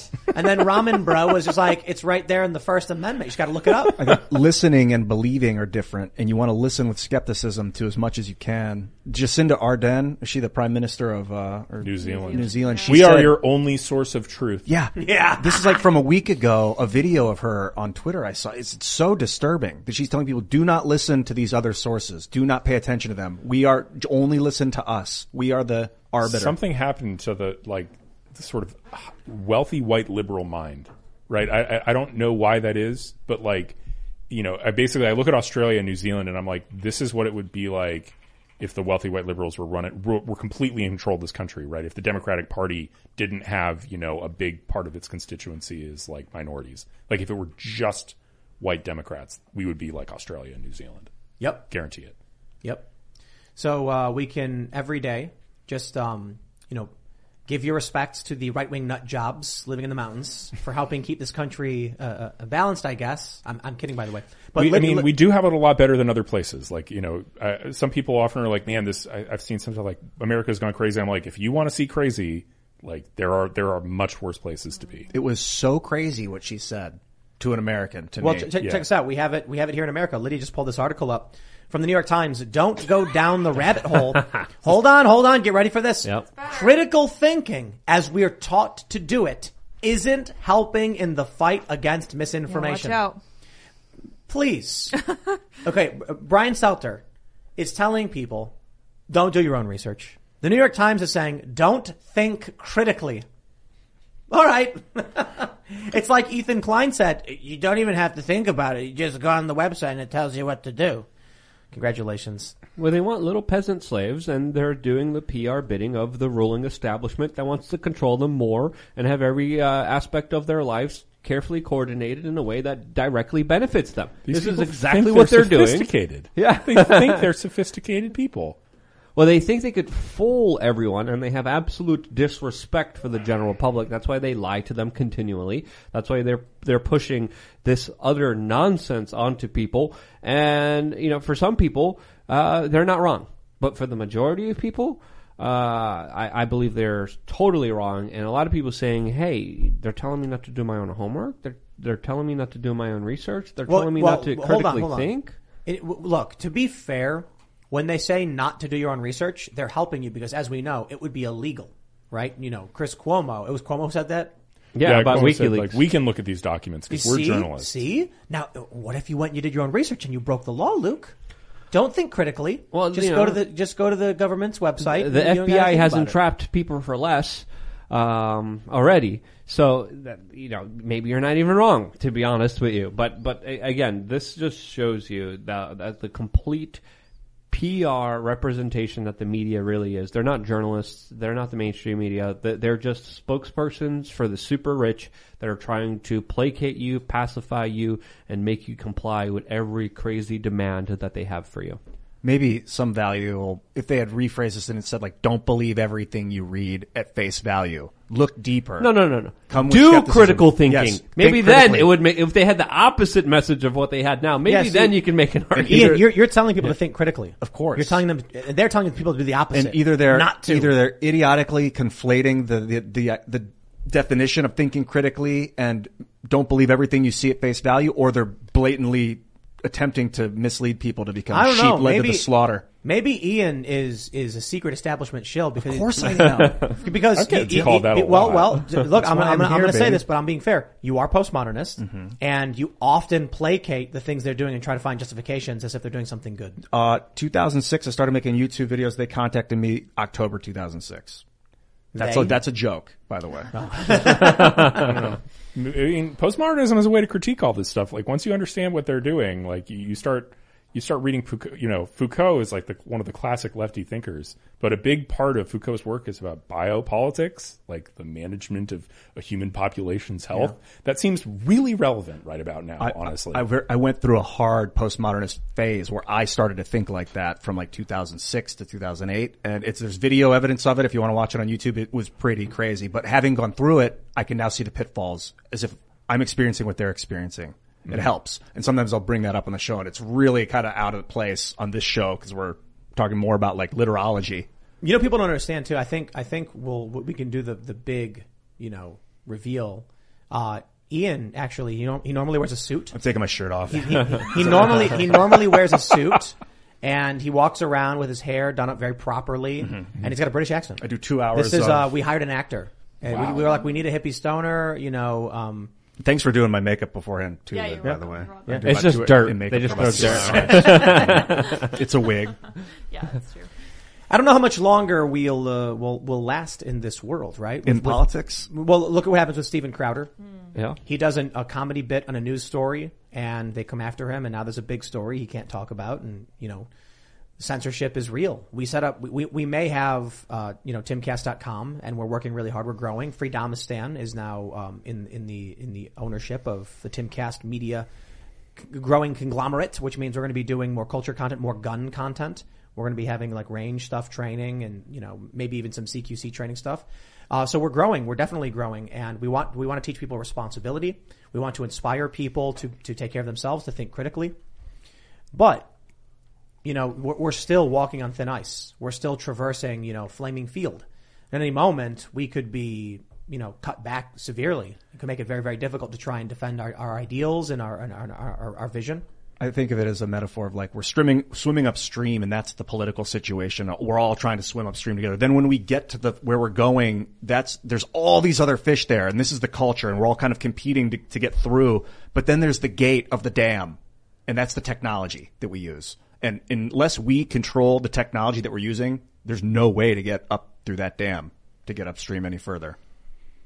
Yeah. So that's why we're building the It's- Fediverse it's, out. It's it's not just technology and it's infrastructure, right? So the technology that's being built out with the the, the metaverse project, I think you you've Yeah. been calling it, is it's infrastructure, creating pathways for people to maintain communications, to persist, as the likes of CNN and the New York Times try to curtail your ability to think, or or, or literally tell you not to.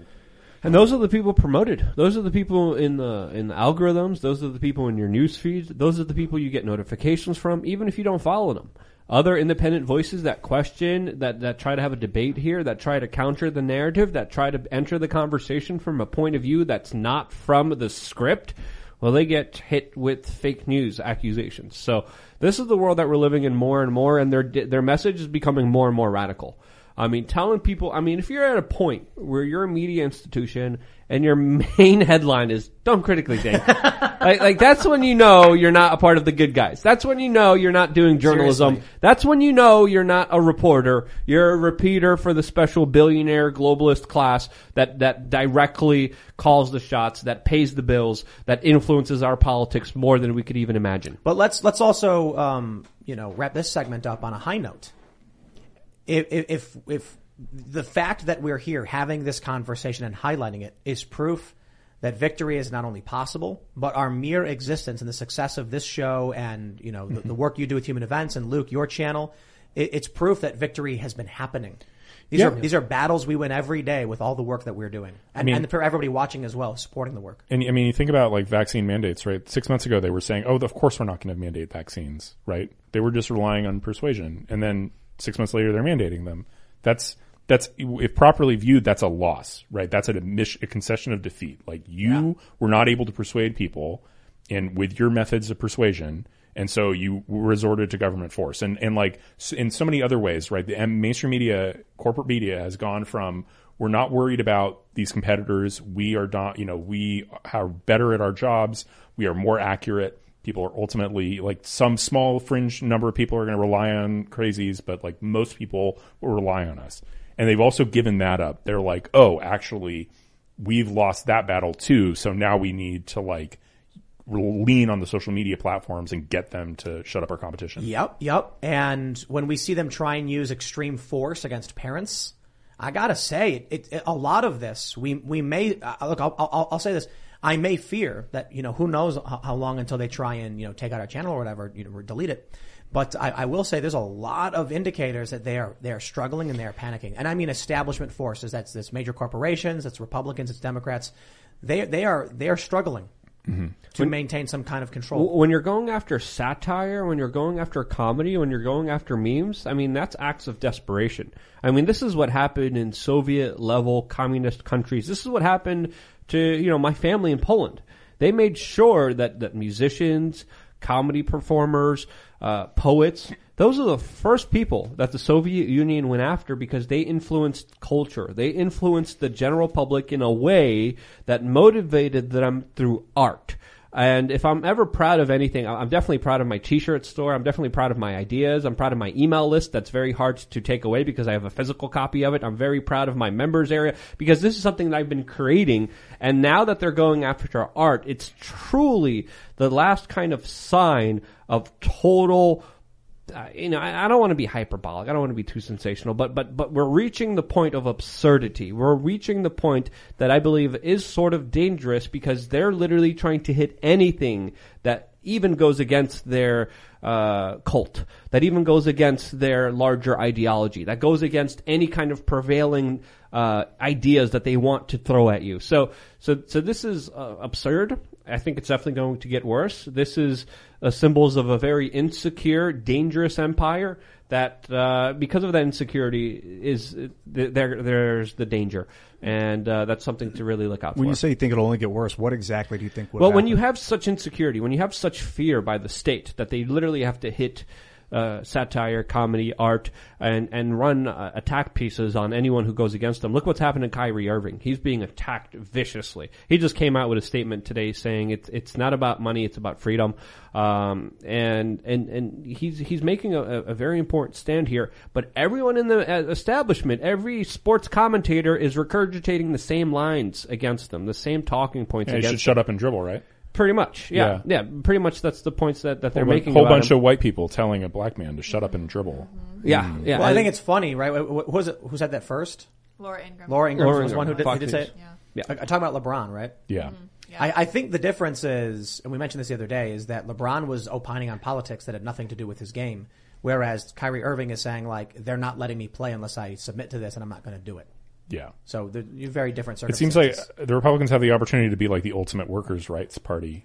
I, I do want to say too, stu- a stupid comment from from uh, Ingraham. Yeah. Like, Yeah. Oh, yeah. No, like, Yeah. look, you know, I kind of, I feel like the last, you know, five years, there have been moments where you're like, okay, that was kind of dumb, right? Like you, and you look back at sort of two, 2010 era GOP behavior and you're like, eh, not, not the greatest. Like, that's kind of tacky, especially when they, you know, sort of demean workers and laud like CEOs look, and corporate people. You know, um, when when I, when I was talking talking to Charlie Kirk about a lot of these issues, he says he said, you know, the conservatives weren't ready for these things. Talking about like populist ideas in the working class, not not not the working class specifically, but there's a lot of things where he was like, we didn't realize this, like the corporations and stuff like that.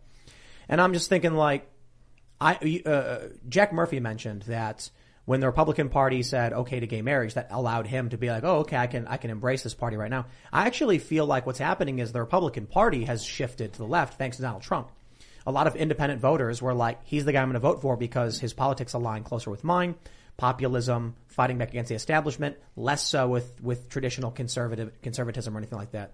So now I, I, I see, you know, in this battle, there's a more moderate right concerned about what, what's going on. I think that builds a bigger coalition and uh, more optimism, I suppose. I, I think so too. And I mean, there's there's some Democrats who are ringing the alarm bell. I mean, something I guess I should have brought up for discussion is there's this op-ed or about this guy David Shor who was on Obama's polling team, and he's like a socialist, but he's one of these people who's like hardcore poll analyst reader, and he's like ringing the alarm bells at Democrats because he's like, hey guys, Donald Trump is really good for the Republican Party as a general matter because he reoriented their policy positions and their their base to give them huge structural advantages in the Senate and the Electoral College.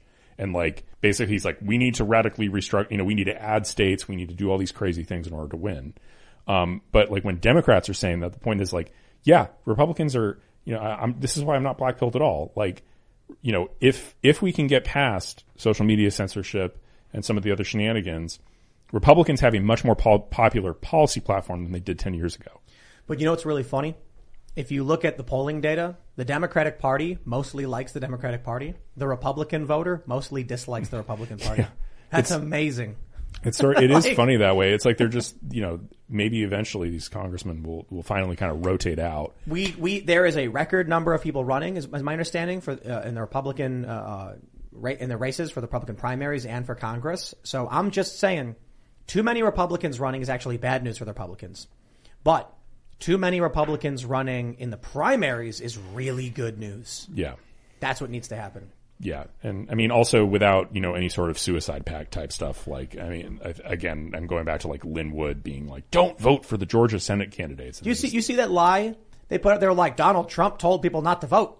No, that was It's in- Lin Wood. It's it's it's insane. The story just came out. Daily Beast reporting it. Trump said that if they don't something, if if they, if they don't like sort through the fraud, then Republicans won't be voting in 2022 or 2024. he didn't say not to vote. He was expressing his his opinion that people wouldn't have trust in the elections and wouldn't come out. Yeah, I, I, I don't know. I, I've you know I'll again be I really am kind of annoyed by comments like that because Trump was president. He was. He was empowered. He had the ability to do some stuff. Now he's not.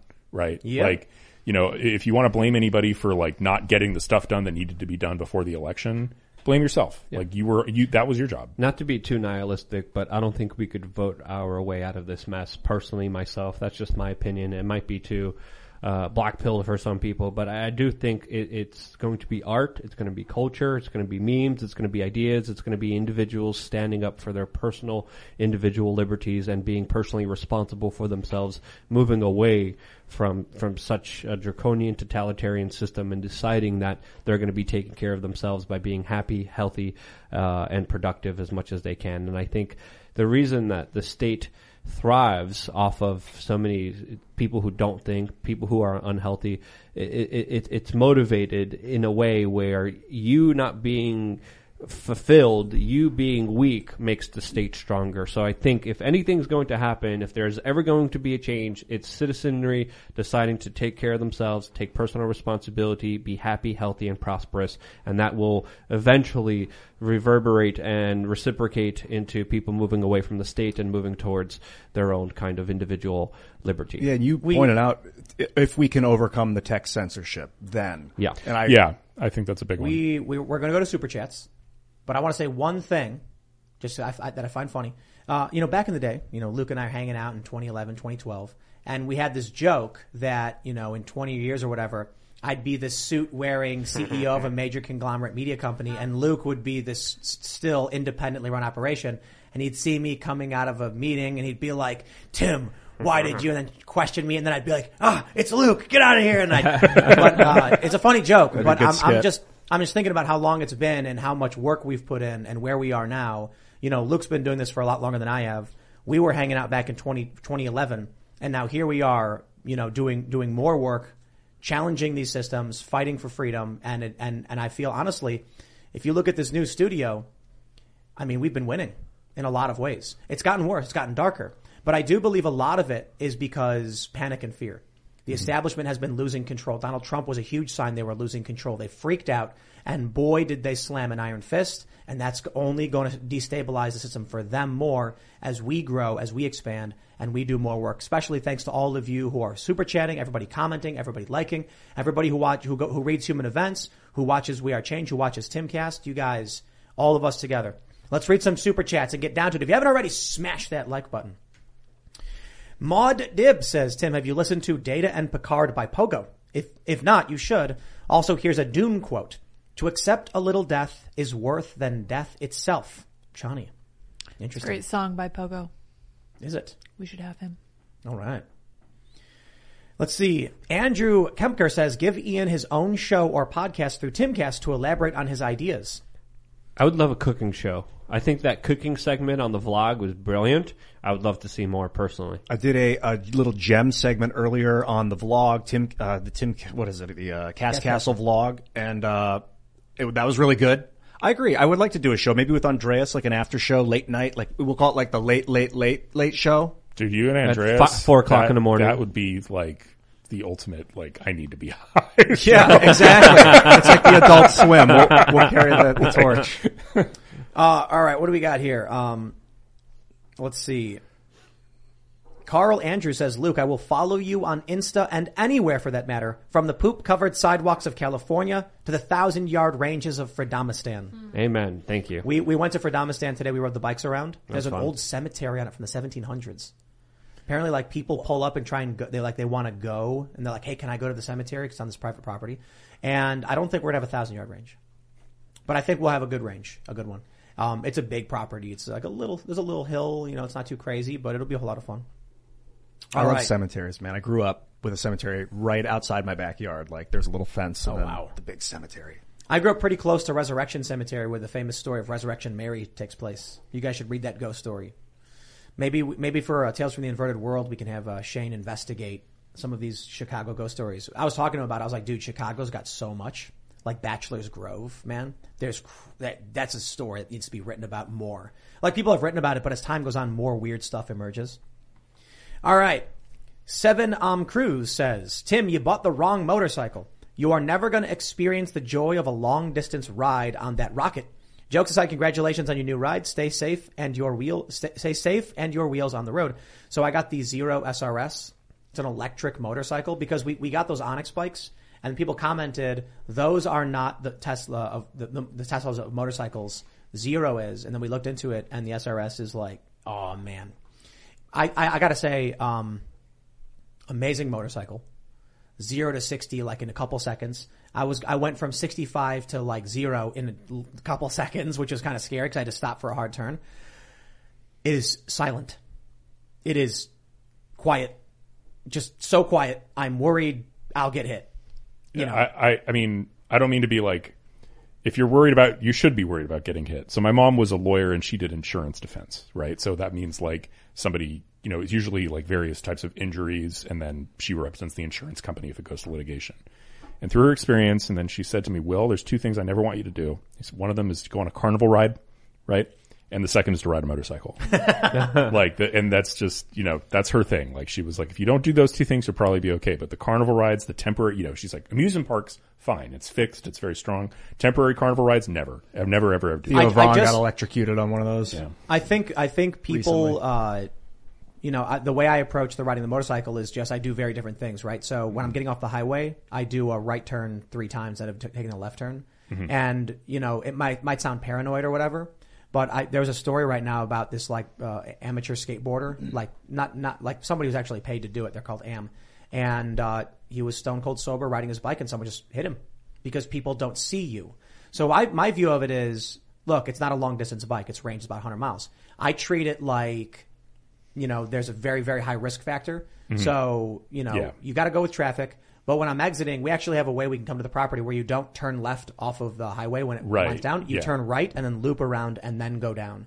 So those right turns are faster, easier, safer. things, things like that. I'm not, I'm not planning on taking this bike on, you know, using it for everything, short, short rides and stuff. But I was reading, I think it's like one in four people get in an accident. Yeah, my dad was a fireman for 25 years, also named Tim. And uh, the worst injury he got was before he was a fireman on a motorcycle. He hit something on the road and flew over the front of the bike, and then the bike ran him over Oh. and broke his Oh, leg. and he has a big iron rod, metal rod in his leg still to this Yeah, day. no, I mean, a good friend of ours. I don't know if you know Alec Baker, but he's like sort of in conservative world. Uh, he worked for, I think, Kassy Dillon for a while or something like that. But anyway, he got a motorcycle three weeks later, a massive injury. Uh, Wow. Broke his leg in like three places. He was a year of rehab.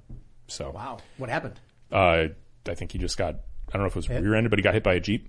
Yep. And That's the other thing too. It's like, uh, yeah, I'm just not, I'm not going to be taking a bike into like, I'm not going to be using it for, for regular travel.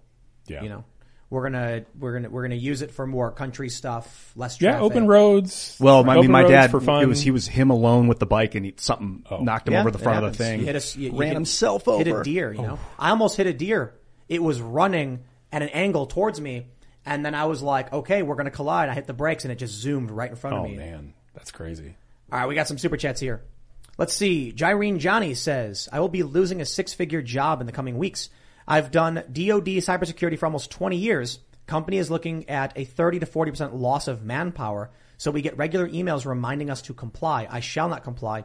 Thank you for doing what you do. Thank you. I saw a post. I don't know if it's true, and they were like, a company announced vaccine mandates, and then they mentioned it was an airport. I don't know if you saw this post. They were like the C terminal at some airport. The restaurant owner mandated everybody get vaccine mandates, and then the next day, half the staff didn't show up, so all the restaurants were closed. And he sent in an email saying the policies rescinded. Everyone come to work. Yeah, I mean, I, I have enormous respect for people who, who do not comply with the mandates and, and make meaningful and make serious sacrifices like that. Like, I don't think, I don't think everybody's in a position to do that, and I don't, I don't begrudge people who don't. Right? Like, some people need the money, some people like for whatever like they need the money, they can't, they just can't be unemployed, and treat those people as having been coerced. Right? Like they've been meaningfully coerced into doing it, but. People who don't, I mean, Kyrie. I think Ky- the thing Kyrie Irving's doing is one of the most brave things I've ever seen. The dude's giving up two hundred million dollars mm-hmm. Two hundred. because he's not just giving up his current year His salary.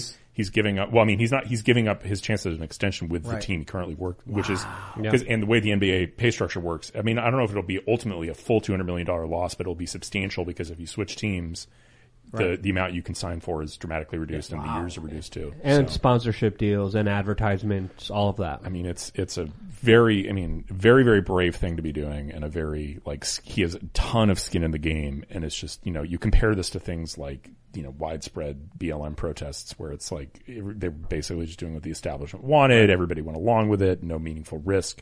If anything, you, you're, the risk is not going along with it. Um, and you compare that to this, where he's just completely out on an island with everyone from Yeah. the corporations, the administration, the mainstream media, everyone just giving it to him. All right, this one's a spicy one. Sonny James says this whole this this is the whole problem with the CIA and the FBI. They're lazy. They want unemployment and Postmates. It's easy to chase down people who aren't running. It's not even cool to belong to the CIA or FBI anymore. They can't even pull off a good psyop equivalent to working at BK. Oof. At least you get free cheeseburgers when you work at Burger King, right? I think they're pretty good at psyopses, uh, uh, especially if you. I don't. I, I can't even mention.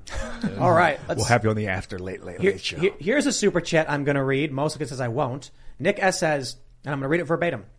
Is Tim, you're either dumb or naive if the DOJ will do nothing in support of the January 6 rioters, but you won't read this because it's critical of why?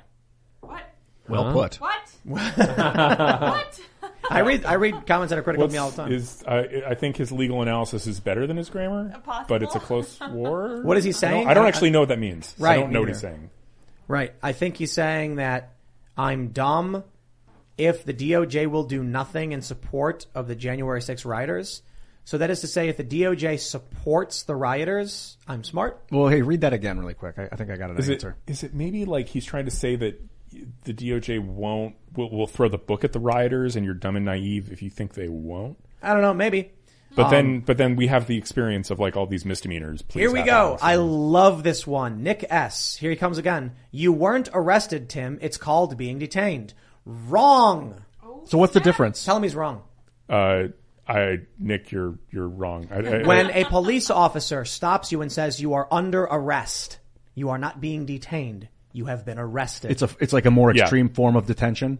Well, I mean, So- so, detained is like there's something called like a Terry stop, um, right? Like so, basically, if a officer has a reasonable suspicion that criminal activity is afoot, they can stop you and and, and frisk you, for example, and uh, and they can ask you questions. And in other circumstances, you are being detained; you are not free to leave. But there's like a there's a natural like time limit on that. I think it's like uh, most jurisdictions. I think it's forty-five minutes. something like that. It So- could be. I think in Illinois it might be fifteen. So when you're detained, they say you ask, "Am I being detained?" No. You're, then you say, "Okay, then I'm leaving." When you're arrested, there is no time limit, and you're not free to leave. right. However, being arrested doesn't mean you're going to be charged or processed. People don't know this because they get their information from TV shows. So when I was stopped by the cops and told three times by the supervisor, you have been placed under arrest, you are not free to leave, sit down and wait, and then left. Right. And also, you, you are not free to leave when you're being detained either. It's just Right. that there's that time limit on it. And I think the standard is like, it's a reasonable suspicion when you're being detained, right? Like the cop just can't just stop and frisk you for no good reason at all, right? Like you have to have Right. like some suspicion. But to arrest you, right, which means that they can bring you to jail, book you, et cetera, they need to have probable cause. They need to have probable cause that you, you committed a crime. So there was a group of people that were surrounded by cops. This was a large black bloc Antifa type group that had been starting fires and smashing windows, and everybody in that group got surrounded by all the police, And they came out and said, you have all been placed under arrest. You are not free to go. And we are now going to start loading people up into the vans one at a time. Mm-hmm. People were held there for like eight hours or something. However, for me, after the supervisor told me three times to my face outside of the formal announcement, he said, sir, you've been arrested. Just wait. And then I said, I'm just letting you know I'm a journalist. And he's like, okay. Eventually, a local news outlet boss called the department and said, why are you arresting our journalists? Get them out of there. When he came to pull out, there's this little Asian woman. I was standing next to her and I held up my card and he went, okay. And he pulled me out and he goes, you got a press card? And I was like, it's right here. And I gave it to him and he goes, all right, you can leave. Mm-hmm. So when you're told several times you are not being detained, you are being arrested and you can't leave and you sit there for over an hour, that is not a detainment. Do they need to tell you what you're being arrested for, Nope. even if they don't book you? Nope. Nope. People, people think like, oh, I love it. Someone said, did they read you your rights? Can That's- you please, can you please help us with this one? You're you are not guaranteed to be read your rights, and most of the time you are not. This is a this is a TV thing, right? Right. Like, because it's like Law and Order, right? Like they place the person under arrest, walk him off the handcuffs, and read him his Miranda rights. Generally speaking, people only read their man, Miranda rights when they're subject to a custodial interrogation. Because the entire point of Miranda is so you can use the testimony in court. But if you're not interrogating someone, you don't need to Mirandize them. If right? the police watch you throw a brick or see a group of people with you in it throw a brick and they decide they're taking, they're going to, there's going to be criminal charges against this group, they don't need to investigate any further. Their testimony is, I watched him do it. Mm-hmm. My fellow officer is a witness who watched him do it. They're not going to read you your rights. Yeah, People and also generally the way it works is before you know you've seen the you know this is the thing you know there's the custodial interrogation room where the police officer come in and ask questions of them. Before that starts, you are handed a piece of paper, and that's how you are given your rights. Generally, is that you you know on the piece of paper and you sign you know that you've you've been made aware of your Miranda rights, and then they can come in and start questioning you. Like Yeah, but on TV how- they want to say it out loud for right right exposition. yeah There's like, there's this famous viral video from Occupy where a woman's being arrested and she's going, "I have not been read my rights," and it's like, so you're aware of them because you're yelling this out. You're not being investigated for anything. They're charging you with like obstructing a roadway. They don't need to interrogate you to figure out you did it. yeah You know, people get their get their news from TV shows and movies. Their Like, legal analysis Silencers going TV pew shows. pew pew. Right. Ah. Yeah, their legal analysis from watching Law and Order. All right, let's see. Blave Kaiser says, but Bill Maher says getting involved in local elections and primaries are a slow coup. He said Trump is performing a slow coup by getting involved. oh. Participating in democracy is a coup. Oh man, Bill Maher is so close, but he just, Yeah. he won't he won't step he won't step over that line. Oh, maybe he will. Psilocybin? I don't know. What's it going to be, Bill? I don't know, man. Where you at? All right, let's see. Punk Rock Fox says, Tim, I am freaking out. I was able to get a ticket to your event, but the site would only allow me to grab one ticket. I wanted to and I can't leave my girlfriend behind. We are both huge fans. You know, Are they uh, are they plus one or not? they're, the t- so the tickets are not plus one. The, the issue is that you can bring a friend if you're a member. You can get it. You can sign up to get a ticket for another person. If they're not members, they won't be let in unless they're with you. So you can get a ticket for a plus one. We we went over a lot of ways to try and figure out the best way to go about doing this. So the idea is if you're a twenty five dollar member or more, then you would get advance notice. And so right now the post is only available to people who are members at twenty five or more. The ten dollar members didn't have access to it because we wanted to be like for those that are really diehard fans, we want to make sure you can come. And uh, it sold out instantly. So the idea was everybody needs a plus one. People can't come by themselves. So you could click RSVP, get a ticket, and then have your friend, significant other, wife, whatever, also get a ticket, and then they, they could come with you, but they could only get in if they were with someone because we're going to check at the door, which meant basically about a hundred tickets because we were initially planning on only doing like 30 and we are like, we'll do a real venue. And it's just, I think the harsh realities of life is there's no way for us to do an event that would be like that would work in this way if we had a thousand tickets or two thousand tickets or three thousand. Because you get to that point, it's no longer a hangout meet and greet. It's Mhm. just us on stage waving to you and then leaving. and you Which could the Daily Wire did uh, recently. The videos on check them out um, where they have like a thousand person event. Those are cool too. So but what they're different they than did, meetings. what they did was that with that was they had 300 people who got tickets to do like a meet and greet thing with them. Out of Oh. those 2,000, yeah. So they had a big event, but they had a very much smaller event where they actually were like shaking hands and like making people exhausted by having these small conversations. I will just make sure I stress this point right now.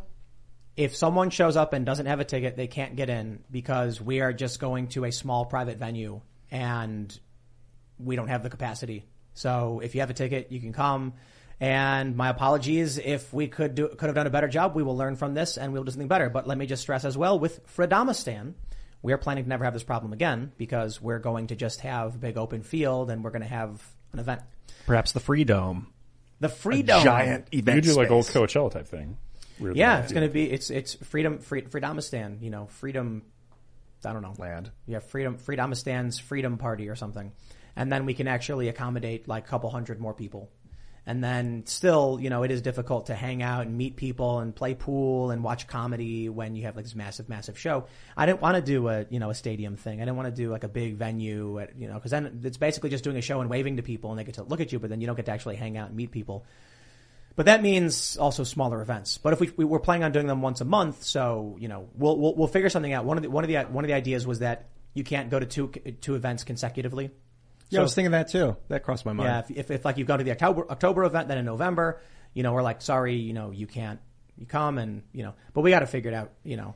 So uh, 200 tickets were already dished out. You need a ticket to get in. We're going to be checking memberships at the door.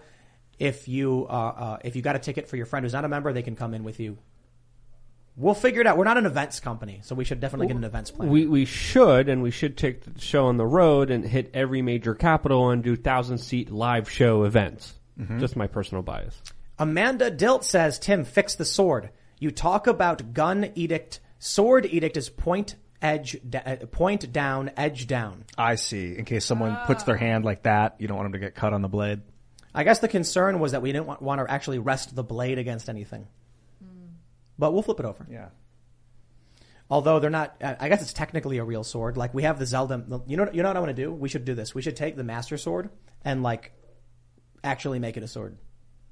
That thing? Yeah, the the the the, the, the Master Sword from Zelda Yeah, is actually just it. a big piece of metal. It's not actually a sword. But you know, we'll do we'll do that. All right, let's read some super chats. Okay.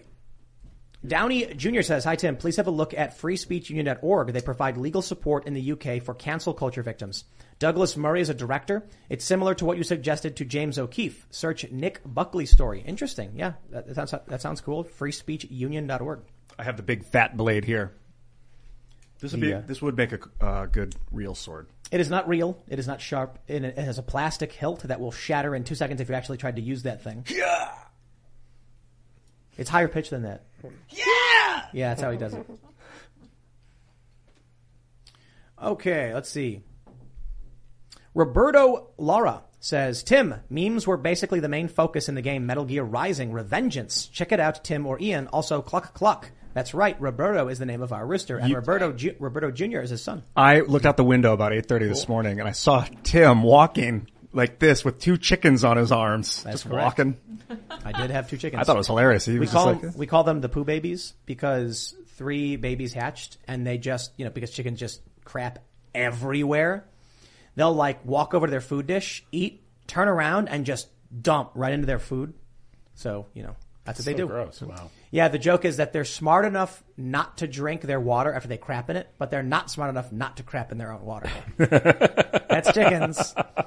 So yeah, they're they're they're they're big enough now.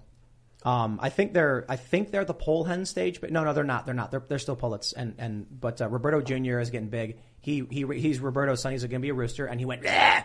like he tried. He's trying. He's he's bless his heart. Do you think Uh, um, he's getting trained by Roberto of how to scream? You know, interestingly, I was worried that the older chickens would abuse them, and they did nip at them, like at their faces. But for the most part, they're chill. They're all they're all super chill. Yeah, the original older chickens, the parents and everything, just like look at them and like get all confused and look at me and then just walk away. The most they do is they like you know jump at them and then just go back about their business to like shoo them away. But uh, yeah, yeah, yeah, the chicken babies are getting pretty big. So I was trying to move them, you know, away from. It was one really funny to look out the window and see Tim walking with chickens on his arms. Two of them. One, and it looked really balanced, like he was like the lady of the blind lady of justice, with the scale. Royal Wolf says Ian fingers cows confirmed. I never have technically, but Alex Jones did. Uh, yeah, technically never. Just in my mind. Uh, yeah, Alex confirmed that it does feel good to put your finger in a cow's mouth. You just don't want to upset the cow while you're doing it, and you want to make sure it's a it's a kind of. I mean, I would don't do it. I'm I not would've- saying to do it. I'm just saying. I genuinely would not have guessed that Alex Jones would have uh, that level of expertise. His dad about is a farmer. Putting There. His Ah, dad, I yeah. see. Interesting. Manifest Dest- Manifested Destiny says, I think Sanjay was a compromise between Rogan and CNN to avoid litigation. Sanjay laid down for CNN. Joe got to humiliate him. I think Joe figured out when too much money is too much money. Uh, yeah, I wonder if Joe reached out and, and like a, had a legal letter and they were like, what can we do? And then he, and then maybe, maybe. You'd rather He's like, get on the show, explain Maybe, it. but No, I, be- don't, I don't think Sanjay just go. Nah, maybe. Well, hold on. Maybe kind of a Sanjay didn't know. to Joe's audience, Sanjay Gupta saying you are right. I mean, that kind of resolves a lot of the defamation claim, right? He, he has Yeah, the- but then- then why would they let their own people double down and claim that they weren't right? Like if That's CNN's, true. you know, That's it. Yeah, doesn't make sense that Joe, CNN sue would let Lemon and and Erin Burnett have Sanjay on to make him like recant. Yeah, Gotta sue him. Manuel Delgado says, Tim and Will, you complain and rag on the Republicans. Fail to acknowledge the majority are boomers and corporate shills. We need young blood running this country. William, you sound more like a rhino. Ooh. Oh, savage! shots fired. I know. Gosh, like, what do you? That's mean? an It's like- insult. like I think Republicans should win, and and it's good that we're Trumpist. Except that I don't think I like think, I think rhino's a compliment. I, I mean Rand Paul is a rhino. You know why? Yeah. Because he's the outlier. The Republican Party is the party of McConnell and Lindsey Graham. Mm-hmm. Rand Paul's like the one guy who's actively Josh like, Hawley, yeah, yeah. and Yeah, like I don't know how you. I mean, if, if you think that Josh Hawley and Ron DeSantis and and Ted Cruz and Cotton, like my guy, Peter Thiel, my guys are the rhinos, then like I don't know what Republican Party you're a part of, but it's mm. not the one I understand that exists, and it's and it's it's a very weird one. It's like it's like the people who said like basically, I wonder if the critique is that I'm not neocon enough or something. I don't know. I don't know. Brandon D says Joe Rogan engaged Sanjay in verbal jujitsu and got the submission. Of course. He's Joe.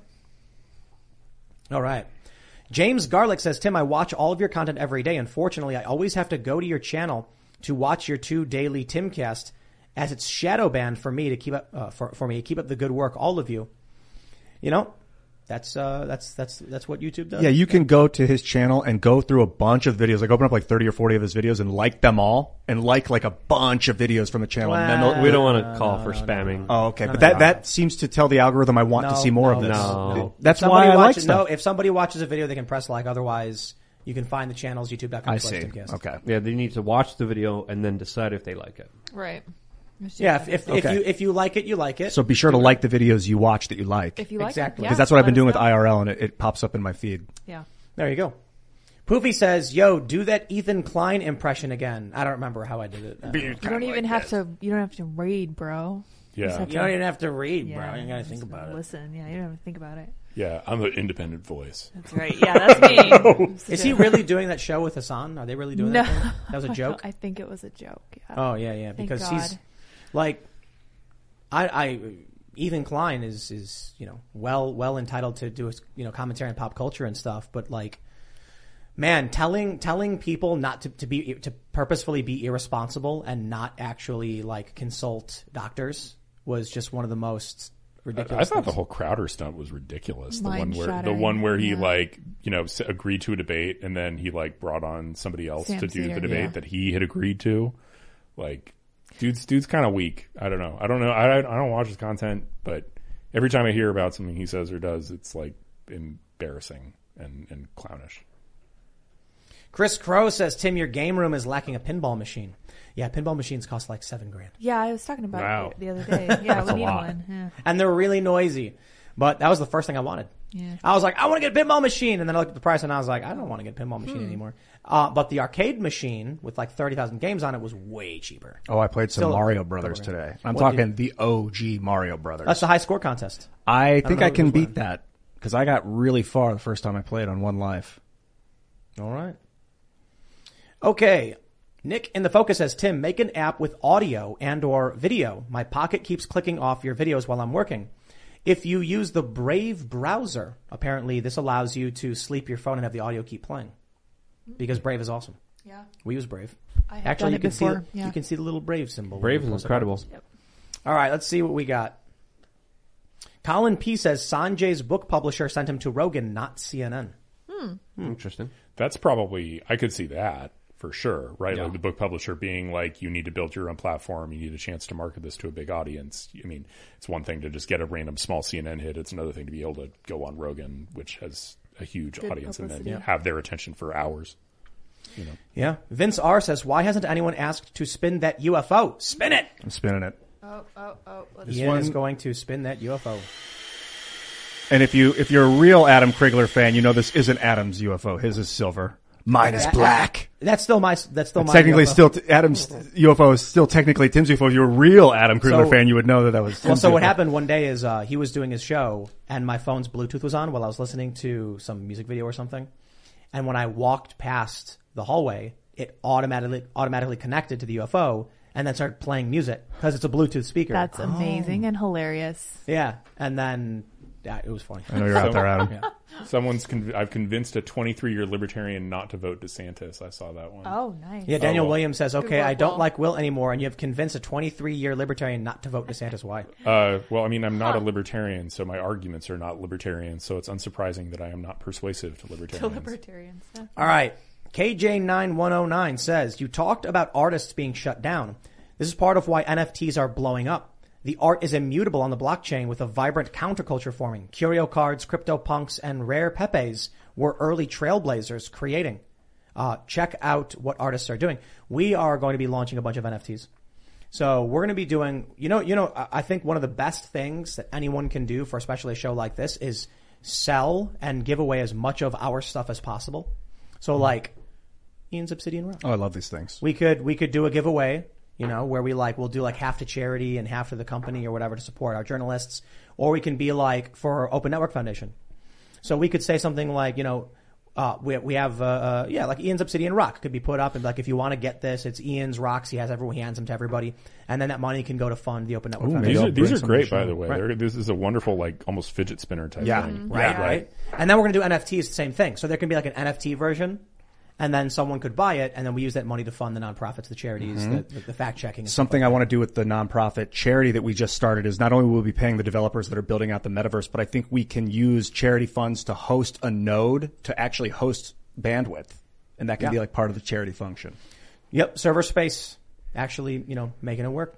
So we're going to do NFTs, we're going to do event auctions, we're going to do a whole bunch of stuff, and you know, the, the the the most important thing I think for people is that you know having a having a part of the show, having a part of the art, having something that like allows you to be a part of it and have something unique no one else can have. Like if if we sold this, like only you would have it.